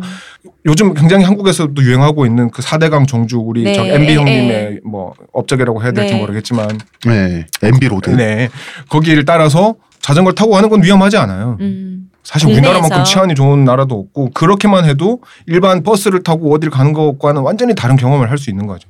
우리나라 뭐 치안 1인데 뭐 그죠. 그냥 자전거 타고 가면 되는 그리고 거죠. 뭐 나이가 있으신 분 왜냐 그러면 제가 여행하면서 70대 프랑스 노부부가 같이 남미에서 자전거 타고 다 가는 분도 만났고 그건 자기가 어떻게 자기 여건에 맞는 거예요. 굳이 그런 나라를 갈 필요는 없지만 나이도 상관없고 성별도 상관없어. 자기가 할 수 있는 선에서 하면 되는 거기 때문에. 음. 근데 자전거를 왜 추천하냐 그러면 다른 문제가 아니라 안전이나 다른 나머지 문제는 이제 본인이 해결해야 되는 거니까 제가 네. 책임질 수 없는 거고 당연히. 그죠. 왜 좋으냐 그러면은 그 낯선 곳을 지나갈 때 그걸 풍경을 보는 속도라는 게 있어요. 음. 음, 아, 그 속도 그러네요. 조절을 내가 또 할 수 있으니까. 그 그러니까 그게 그 본인에게 맞으면은 정말 최고 안 맞을 수도 있죠. 그러니까 그걸 싫어하는 사람도 있을 텐데 저는 왜 자전거를 타고 가는 게 너무 좋아하냐면 저는 자전거 타는 것도 좋아하지 않고 여행도 좋아하지 않는데 네. 자전거 타고 여행하는 걸 너무 좋아하는 거예요. 음, 왜 그러냐 그러면은 차로 타고 가면은 어느 특정 지점에 내리기 전까지 그냥 쑥 지나가는 거예요. 제주도 네. 와도 마찬가지예요. 어, 어. 바다 좋다라고 하지만 아무리 느리게 가도 시속 50, 뭐 40, 진짜 40 밑으로 못 가잖아요. 차 타고는. 네. 지나가는 그 풍경과 오토바이를 타고 예를 들어서 5, 60으로 지나가는 풍경도 좋아요. 근데 음. 자전거를 타면은 한 15에서 20이에요. 더 천천히 달리면 12km, 그러니까 네. 시속으로 따지면 그러면은 흘러가는 풍경을 보는 느낌이 완전히 달라져요. 시선에 더 많은 것이 담긴다. 그리고 운전자는 잘 못 보잖아요. 자전거는 그래도 괜찮은데 그죠. 오토바이도 그렇고 차는 특히 운전자는 잘 볼 수 없잖아요. 운전자는 못 보죠. 네. 그리고 걷는 거는 너무 느려요. 너무 힘들어요. 그래. 그리고 그 걷는 거는 스쳐가는 풍경이라는 느낌이 없죠. 그냥 머물러 있는 그쵸. 풍경 속에 자기가 가는 거지. 예. 아, 근데 풍경을 진짜 집중해서 잘 볼 수 있으려면 기마 여행 같은 거 근데 제가 말씀 말씀드리는 건 풍경을 다니는 건 네. 많이 다녀주고 나 먹을 것도 그런데 개, 풍경을 챙겨가야 돼. 본다라는 것보다 풍경을 느낀다라는 게 더 정확한 표현 같아요. 예. 그 속도에서 느끼는 풍경이 느낌이 다르다라는 것과 그리고 체험할 수 있는 것들이 완전히 달라져요. 한국에서만 예를 들어 자전거 여행을 해도 가다가 어느 마을에서 물이 떨어졌는데 뭐 슈퍼 진짜 할머니밖에 없는 슈퍼에서 네. 물을 하나 사면서도 뭐 예를 들고 있어. 아유 아가씨들 더운데 왜 자전거 타고 뭐 힘들면서 한 마디 더 주고 받을 수 있는 왜냐 그러면 너무 많거든요. 차 타고 여행 오는 사람들은. 어, 어. 근데 자전거 타고 이상한 시골 마을에서 젊은 사람이 우리 지나가고 마을이 어떤 말인 줄 알고. 그러니까 그 경험의 수치가 완전히 달라져요. 알겠습니다. 어, 자, 자전거 여행을 만약에 장기적으로 떠난다 그러면 네. 이거는 꼭 준비하고 이거는 꼭 피해라. 이거 진짜 필요 없다. 이런 목록들이 이거 경험자만 말할 수 있는 네. 목록이 있을 거 아니에요. 그러니까 사실 어 저는 자전거 여행 완전 전문가라고 할 수 하기에는 좀 미안한 구석이 있어요. 저는 하지만 중간- 유경험자시니까. 그죠. 네. 네. 제 경험으로는 당연히 자전거가 제일 중요하겠죠. 음. 근데 중요하다고 해서 꼭 비싼 걸 살 필요는 없다라는 거예요. 아까 말씀하셨는데 그러니까 가격보다 자기 체형에 맞는 정 사이즈가 중요한 건가요? 아, 사이즈는 당연히 제일 중요하고요. 그거는. 네, 사이즈가 그리고 제일 중요하군요. 요즘 그게 꽤 대중화돼서 여행용 역시 사이즈 더지 메럴이구나. 그죠 여행용 자전거만 전문을 취급한 데도 생겼어요. 어. 음. 그런데 가면 사이즈도 재주고 다 하는데 어 중요한 게 저는 사실 그러니까 그 여행용 자전거라는 게 따로 있어요 사실은 어. 그게 뭐냐면 일종의 굳이 간단하게 설명하자면 산악용 자전거와 로드 자전거의 중간쯤 돼요 음. 음. 짐을 실어야 되고 장기간 고장이 나면 안 네. 되고 뭐 이런저런 조건들에 부합하는 막. 그런 것들이 있는데 대부분 다 비싸요 근데 저는 그런 자전거가 아니었어요 사실은 어. 그러니까 그런 종류의 비슷한 프레임을 사서 그냥 갔다가 나중에 뭐 휠도 다 박살나고 해가지고 다 조금씩 조금씩 바꾼 건데 좋으면 좋아요 당연히 편하고 그렇죠. 근데 만약에 아 자전거 너무 비싸서 포기할 필요는 없다는 거 실제로 저보다 더 엉망인 자전거 타고 3년 이상 자전거 여행하신 분도 봤고 음. 힘들어요 물론 고생스럽고 하지만 불가능은 아니라는 어, 거 그게 가능은 더 하다. 재미도 있을 수 있다라는 거고 하지만 아까 말씀드린 대로 자기 몸에 맞는 게 더 중요하고 음. 요새는 가지고. 가면은 다 맞춰줘요. 뭘- 자전거 뭘 가지고 맞춰줘요? 자전거를 네. 이렇게 인터넷으로 사더라도 아, 전문점으로 가져가면 그것도 대충 자전거 프레임의 사이즈가 있어요 그렇죠. 기본적으로 어, 그걸 너무 터무니없이 안 맞으면 아무리 다른 걸 조정해도 안 되기 때문에 그거는 좀 어느 정도는 맞춰준다. 되고. 어. 그리고 나머지 중요한 건 장비 그 패니어라고 부르는데 자전거에 부착하는 가방이 있어요 자전거 네. 여행용으로 네. 그거 진짜 중요하겠다. 그게 굉장히 중요해요 왜냐 그러면은 그냥 주렁주렁 묶어서 하는 거는 무게 배분부터 안 해서. 되죠 그러니까 많이 실을 수도 없고 패니어가 왜 중요하냐 그러면 한 뭐 국내 여행 며칠 하는데 그런 거 비싼 걸 사는 건 좀 오보고 보면 제주도에도 각 여행 자전거 여행 하시는 분들이 굉장히 많은데 엄청 비싼 패니어를 쓰시는 분들이 있어요 물론 장비빨. 장비빨이고 자기 만족이니까 네. 근데 올해 여행을 떠나시려면 그건 필수예요. 왜냐 그러면은 그 좋은 걸로? 방수가 되고 아. 열고 닫기가 편한데 그게 왜 중요하냐 그러면 자, 가- 자전거의 가방이 아까 말씀드렸 대로 여섯 개가 달려 있어요. 거기서 물건 하나 넣었다 뺐다 하는 게 굉장히 스트레스가 돼요 나중에는. 음. 음. 그리고 방수가 안 되면은 방수 커버가 있다 그래도 비 올 것 같으면 씌웠다가, 쉬었다가 네, 벗겼다가 뺐다가 어. 그러니까 저는 거의 그 패니어 값이 자전거 값이랑 비슷했어요. 어. 음. 나중에 왜냐면 이란에서 이란 가기 전까지는 싼 거였는데 다 없어져 버리고 네, 한번 싹 이왕 이렇게 때된 거여 가지고 다시 좋은 걸로 샀기 때문에 하지만 결국 값을 한다는 거죠. 값을 해요 그거는 패니어만큼은 좋은 예, 것으로 길게 여행하실 때 네. 절대 4대강 종주 이런 거 하실 때 비싼 거 하실 필요 없고 그때 백팩 메고 가시라. 예. 이거 정말 필요 없다. 필요 없다 그런 게 있습니다 보통 여행하는 데서 당연히 캐리어 가방은 당연히 안 되는 거고요 음. 음.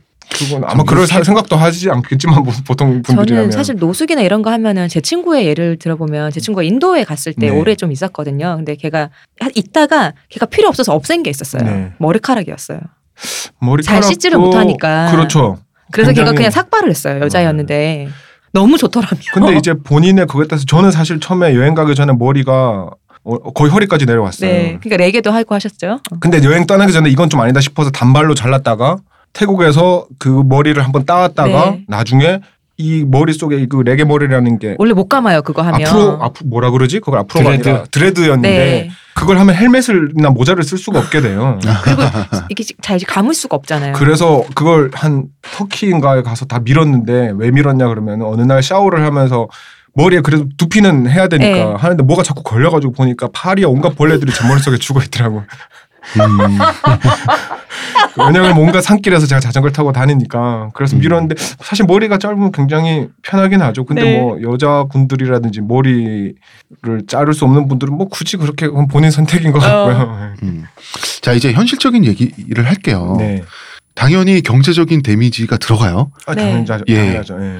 그뭐 대충 얼마 정도 있으면 그냥 대충 얼마 정도의 액수를 말하긴 좀 그런가요? 근데 이게 그냥 한두 푼은 아닐 거 아니에요. 아무리 그래도. 그렇죠. 근데 어, 제 기준으로 말씀드리면은 2년 조금 안 되게 들어왔는데 한 달에 평균 한 100만 원 쓴 것 같아요. 음. 한 달에 평균 100만 원. 근데 그것도 나중에 많이 쓴 게 어디냐 그러면은? 유럽에서 쓴 거랑 물론 네덜란드에서 좀 많이 썼고 어쨌든 당연히 아시겠지만 네. 혼자 있는 게 아니니까. 그렇습니다. 연애는 돈이 네. 들죠. 그럼요. 그리고 뉴욕에 산달 지내면서 쓴 돈이 아, 컸고 역시 뉴욕이네요. 그러니까 만약에 네. 네덜란드와 암스테르담과 뉴욕이 빠지면 그것만 해도 뭐 한 달에 한 거의 80 밑으로 떨어지겠죠 평균으로 음. 따지면 음. 70, 80 왜냐 그러면 어떤 나라에서는 거의 돈을 쓸 일이 없어요 쓰고 싶어도 음. 라오스 캄보디아에서는 뭐 예를 들어 식당 시골 식당 가서 국수 한 그릇 먹는데 우리나라도 천 원 뭐 이렇게밖에 안 해요 네. 그리고 어차피 숙소도 안 들어가죠 버스도 안 그렇죠. 타죠 예. 근데 이제 어쨌든 유럽이나 이런 나라로 넘어가면 일단 밥 한 끼 먹는 가 자체가 도미토리가 막 4만 원 이렇게 네. 버리니까 우리나라 어. 돈으로 음. 차이가 큰 나라고 그러니까 어디로 가느냐에 따라 사실 너무 큰 차이가 나고 그리고 자기가 어떻게 쓰느냐에 따라 달려 있으니까요. 맞아요. 그리고 여행이라는 게. 그런 분도 봤어요. 실제로 동남아에서 그 숙소 없는 데서 노숙을 하는데 큰 도시 들어가면 호텔에 가서 가는 사, 자는 자전거 여행자도 봤어요. 그분 무슨 미국 미국에서 뭐 우리나라 식으로 펀드 매니저 뭐 이런 어. 거였던 것 같아요. 그냥 모험을 즐기러 왔는데 편하게 쓸 때는 돈을 쓰는 그러니까 거예요. 노숙을 할 때는 하지만 호텔 있는 곳은 내가 편하게 그죠. 깨끗하게 하고 깨끗한 뭐 펀드 침구에서 자겠다. 하면 뭐 그죠. 좋은 데서 샤워하고. 그건 뭐 자기 스타일이니까요. 음, 네. 저는 말 그대로 돈 한 푼이라도 아끼려고 하다 보니까 점점 더 안 쓰게 된 거고. 예. 아 그래 생각보다 예를 들어서 뭐 그 두 대도시를 제외하면 뉴욕이랑 네. 암스테르담 만약에 그거 그게 빠진다 그러면 한 달에 7, 80 이하로도 가능하다. 근데 사실은 그렇게 돈을 쓰면서 발이 묶이는 그런 순간은 반드시 와. 음. 그죠. 그렇게 예, 길게 예. 여행하다 보면 생각대로 안 되기 때문에. 그죠. 예. 예. 그러니까 사실 저도 뉴욕이 아니고 그 돈을 가지고 미국에서 더 자전거 타고 여행을 했으면 훨씬 많은 곳을 갔을 거예요. 근데 제가 어쨌든 영화를 어릴 때부터 계속 좋아했고 뉴욕이란 도시는 뉴욕. 끝없이 나왔기. 때문에 어. 뉴욕에 한 달은 살아봐야겠다. 내가 아무리 돈지랄이라고 치더라도 이거는 음. 그래도 약간 그런 게 있었죠. 예. 그때 사실은 그리고 여행 말미라서 거의 좀 많이 지치기도 했었고. 음. 네. 지칠 때 좀 쉬죠 사람들이 돈 쉬어야죠. 쓰면서. 예. 네. 아 근데 이제 현실적인 이야기 하나 더. 솔직히 이제 직장인에게는 현실적으로 힘든 건 사실이에요. 그죠. 예. 예. 그러니까 그건 인정하고 그러니까 이런 일을 만약에 한다면 한뭐 20대 젊은이들이 많이 도전을 할 수 있을 법한데 네. 그래서 사실 지금 젊은이들에게 현실적으로는 힘들어요. 힘들죠. 음. 네. 힘든데 이제 또 거꾸로 얘기하면 어 구급 공무원 경쟁률이 뭐 1000대 1이라고 치면 그러니까 확률적으로 하면 내가 구급 공무원 시험 3년 공부해서 붙을 확률은 0.1%잖아. 그럼 떨어진다고 가정하고 남들 공부할 때 갔다 올 수는 있긴 한데 사람이 미래를 보고 살아가는 게 그렇게는 안 되잖아요. 그죠. 예. 예. 그 신락 같은 가능성 하나를 두고 경쟁을 할 때는 뭐 하여튼 그렇습니다. 그게 그러니까 아까 처음 시작하실 때 욜로 얘기를 하셨는데 제가 많이 느낀 게 뭐냐 그러면 이제 어떤 큰 도시에 가면 한국 인들이 많이 모이는 숙소가 꼭 있어요. 한국인들이 워낙에 여행을 많이 다니기 때문에 네. 어느 세계 어느 나라를 가도 어느 나라를 가도 네. 한인 숙소가 아예 있는 곳도 있고 한인 숙소가 아니라도 한국인이 많이 간다는 데도 있고 저도 가끔 이제 한국 사람들 한국말이 그립거나 이러면 그런 데 가는 경우들이 있잖아요. 네. 가나다를 하고 싶을 네, 때 그렇죠. 뭐 스페인어 계속 쓰다 보면 한국말 막 들려도 막 눈물 날 막. 것 같고 그럴 때가 있어요. 거울 보고 얘기하고 네. 막 음. 뭐, 뭐 시도 있잖아요. 모국어로 꿈을 꾸리라 그죠. 말면서. 예. 그래서 근데 그런 대부분은 저보다 어린 친구들이 더 많겠죠, 당연히. 네. 근데 그렇죠. 얘기를 하다 보면은 많이 이제 세상이 바뀌었다고 느끼는 게 저 그 나이 때 20대 초반 이런 나이 때 저와 비슷한 나이에 저보다 10살 이상 많은 아저씨죠 당연히 사람을 만나면은 이랬던 것 같아요. 너 그때 당시도 저는 뭐 이렇게 막 취직을 걱정하거나 이러지 않고 살았으니까 그런 분들이 저한테 너 그렇게 살면 안 된다. 음. 미래를 생각해야지. 음. 공부를 열심히 하든지 뭐 기술을 익히든지 그러면 저는 그럴 때 이렇게 생각했어요. 무슨 개소리야. 내가 알아서 산다는데. 음. 근데 지금 그게 바뀌었어요. 왜냐 그러면은 젊은 친구들이 그까지 남미 막 네. 그먼 데까지 여행을 와가지고 한국 돌아가서 이렇게 걱정하는 거예요. 술 마시면서 어. 저한테. 제가 나이가 많으니까 뭐 그런 뭔가 조언을 듣고 싶은 마음이 있나 봐요. 그런 친구들이. 어, 어, 어. 네. 그럼 제가 제가 할 수 있는 말은 그거밖에 없어요. 저는 그런 삶을 못 살았기 때문에 인생 별거 없다. 내가 너보다 한 꼬작 10년 더 살았지만 고작이라뇨. 어, 고작 고작 그들 인생? 반인데. 100세 인생인데 어쨌든 별거 없다. 뭐 이래나 저래나 네가 성공해가지고 뭐 천억의 재산을 가질 것도 아니면 그냥 가서 되는 대로 하다 보면 어떻게 되지 않겠냐라고 하면 눈빛 표정이 어떻게 느껴지냐 그러면은 그 사람 그 친구들이 무슨 이 아저씨가 개소리야 이런 소리. 음. 지금 얼마나 살기 힘든데 너는 지금 그렇게 편한 소리가 나오냐라는 이런 그러니까 표정을 느껴요. 저는. 그러니까 지금 젊은 세대랑 네. 우리 세대랑 인생을 보는 관점이 완전 다르다. 완전 다르다라는 걸 많이 느꼈어요. 저도. 그게 네. 그 사실 저 같은 경우도 가난하고 지금 뭐 돈도 안 벌려고 되는 것도 없는데 뭔가 이게 성장기 때 각인되는 정신적 태도가 있는 것 같아요. 그죠. 예. 그게 자 그러면 갔다 오셨어요? 네. 예, 진정한 나를 찾는 어떤 여행이라고 치고 아니 자. 치는 게 아니고 찾았죠. 네, 찾았다고 찾았어요. 해야겠죠. 네. 그럼 여행 가기 전에 두 작가님과 네. 다녀온 후에 두 작가님은 정말 다른 사람이 되어 있던가요? 흔히 말하는 것처럼? 그 두 가지 측면이 있어요. 그러니까 흔히 말 보통 이제 옛날 말로 뭐 세 살 버릇 여든까지 간다는 말도 있고 저랑 기본적인 사람 자체는 변할 수가 없어요. 이미 나이도 꽤 많이 먹은 상태였기 때문에 네. 네. 제가 갑자기 개관천선해가지고 와가지고 막 사람들에게 너무 넥타이를 잘하고 메고 뭐 양복을 입고. 출퇴근하면서 이렇게 살 수 있고 막 사람들에게 친절하게 할 수 있고 이렇게 되진 않아요. 하지만 안 친절하셨나 봐요. 그러면 원래 별로 그런 스타일은 아닌데 네. 근데 이제 또 달라졌다고 느끼는 건 옛날 같았으면 제가 싫으면은 얘기 안 하고 제가 뭐 얼굴 생김새가 이래서 말 안 하고 있으면 저한테 먼저 말 거는 사람은 잘 없어요. 음, 음, 그럴 어, 것 그래요? 같아요. 죄송합니다. 네. 근데 뭐 조금 제 인상이 달라진 걸 수도 있고 제 태도가 달라진 걸 수도 있는데 사람을 대하는 게 조금 더 편, 저는 사실 사람이 정말 지금도 무섭다고 생각을 하고 그렇게 살고 있지만은 옛날에 비해서 그 거리감이 좀 멀었어요. 왜냐하면 아무도 모르는 외국에서 그 사람들이랑 부딪힐 수밖에 없는 상황에서 노출이 되다 보니까 나중에 얘기하게 되겠지만 제주도 와서도 저는 굉장히 운 좋게 마을 분들이랑 지금 되게 잘 지내고 있거든요. 음, 아마 음. 그 제가 힘들다는 여행 가기 전에 거기 갔으면 절대 그렇게 못했을 어. 거예요. 못할 음. 것이 제주에. 예. 근데 지금은 그런 점이 좀 변한 것 같아요. 제가 일부러 그렇게 하려고 마음먹은 적은 없는데 음. 저도 모르게 그렇게 됐구나라는 거를 나오는군요. 제주도 살면서 조금씩 느끼고 있어요, 사실은. 음. 네. 그러니까 사실 그런 것 같아요. 여행이 딱 끝나자마자 자 나는 뭘 겟했어. 인생에 재산이 하나 더 늘었군. 이런 건 불가능하고 네, 안 우리 왜 대학교. 때 들었던 얻었잖아요. 대학교 때 들었던. 강의도 그때 뭘 배운지 모르겠는데 나중에 아, 이 강의를 들어서 나의 어떤 그런 게 나중에 확인될 때 그렇죠. 있잖아요. 네. 예.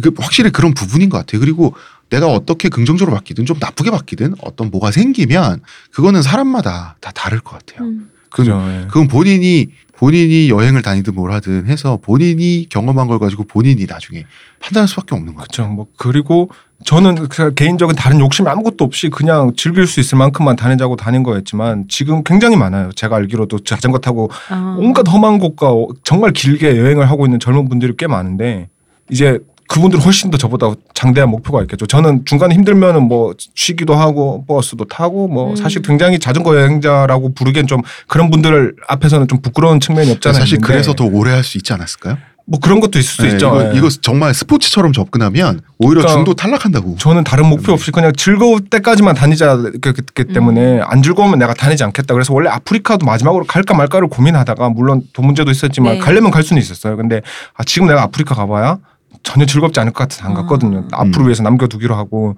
근데 즐길 만큼 즐기는 건 뉴욕에서 했다. 아까 좀 다른 즐거움이겠죠. 근데 일단 자전거를 타더라도 아마 그 전에 막 처음 베트남 뭐 파타고니아에서 자전거 네. 탈때 그 느낌이 없을 것 같아서. 음. 근데 그런 분들은 또 그런 분들은 나름의 목표와 얻는 게 있겠죠. 음. 뭐가 됐건 간에. 근데 그건 사람마다 워낙 다르니까 경험치가 다르고 살아왔던 인생이 다르고 앞으로의 미래에 대한 꿈이 다를 테니까. 자전거 여행이라는 것 자체를 목표로 두지 않고 내가 자전거를 타고 가겠다는 그 관성으로 어딘가를 가는 게 아니고 딱 즐거울 때까지. 그죠. 예, 예. 음. 자, 이 가장 핫하고 힙한 얘기를 하고 있는 거예요. 사실 주제 자체는 자전거 세계 여행, 욜로, 음. 그리고 제주도에서 살기. 제주도에서 돈을 벌면서 사는 거 어쨌든 지금 도전을 하고 계신단 말이에요. 자, 이제 2부는 내일 2부는 세계 여행은 이렇게 끝나셨고요. 그리고 제주도를 선택하셨어요. 네. 그래서 이제 내일 2부는 제주도에서 본격 살기. 두 작가님이 가시고 두백수님으로 다시. 좋습니다. 예. 네. 그 얘기를 이제 해야 되겠는데요. 자, 일단 자전거 세계 여행 이야기 잘 들었습니다. 네. 네. 야, 정말 욜로다 이거. 좋네요. 그리고 내일은 들어주셔서 감사합니다. 아닙니다. 요새 가장 핫한 제주도에서 살아보기. 예, 그 이야기를 하도록 하겠습니다. 자, 의문의 근요 쇼님, 감사합니다. 문화평론가 이동규 대표님, 감사합니다. 저는 작가 홍대선이고요. 자, 두삿가님 감사합니다. 네, 감사합니다.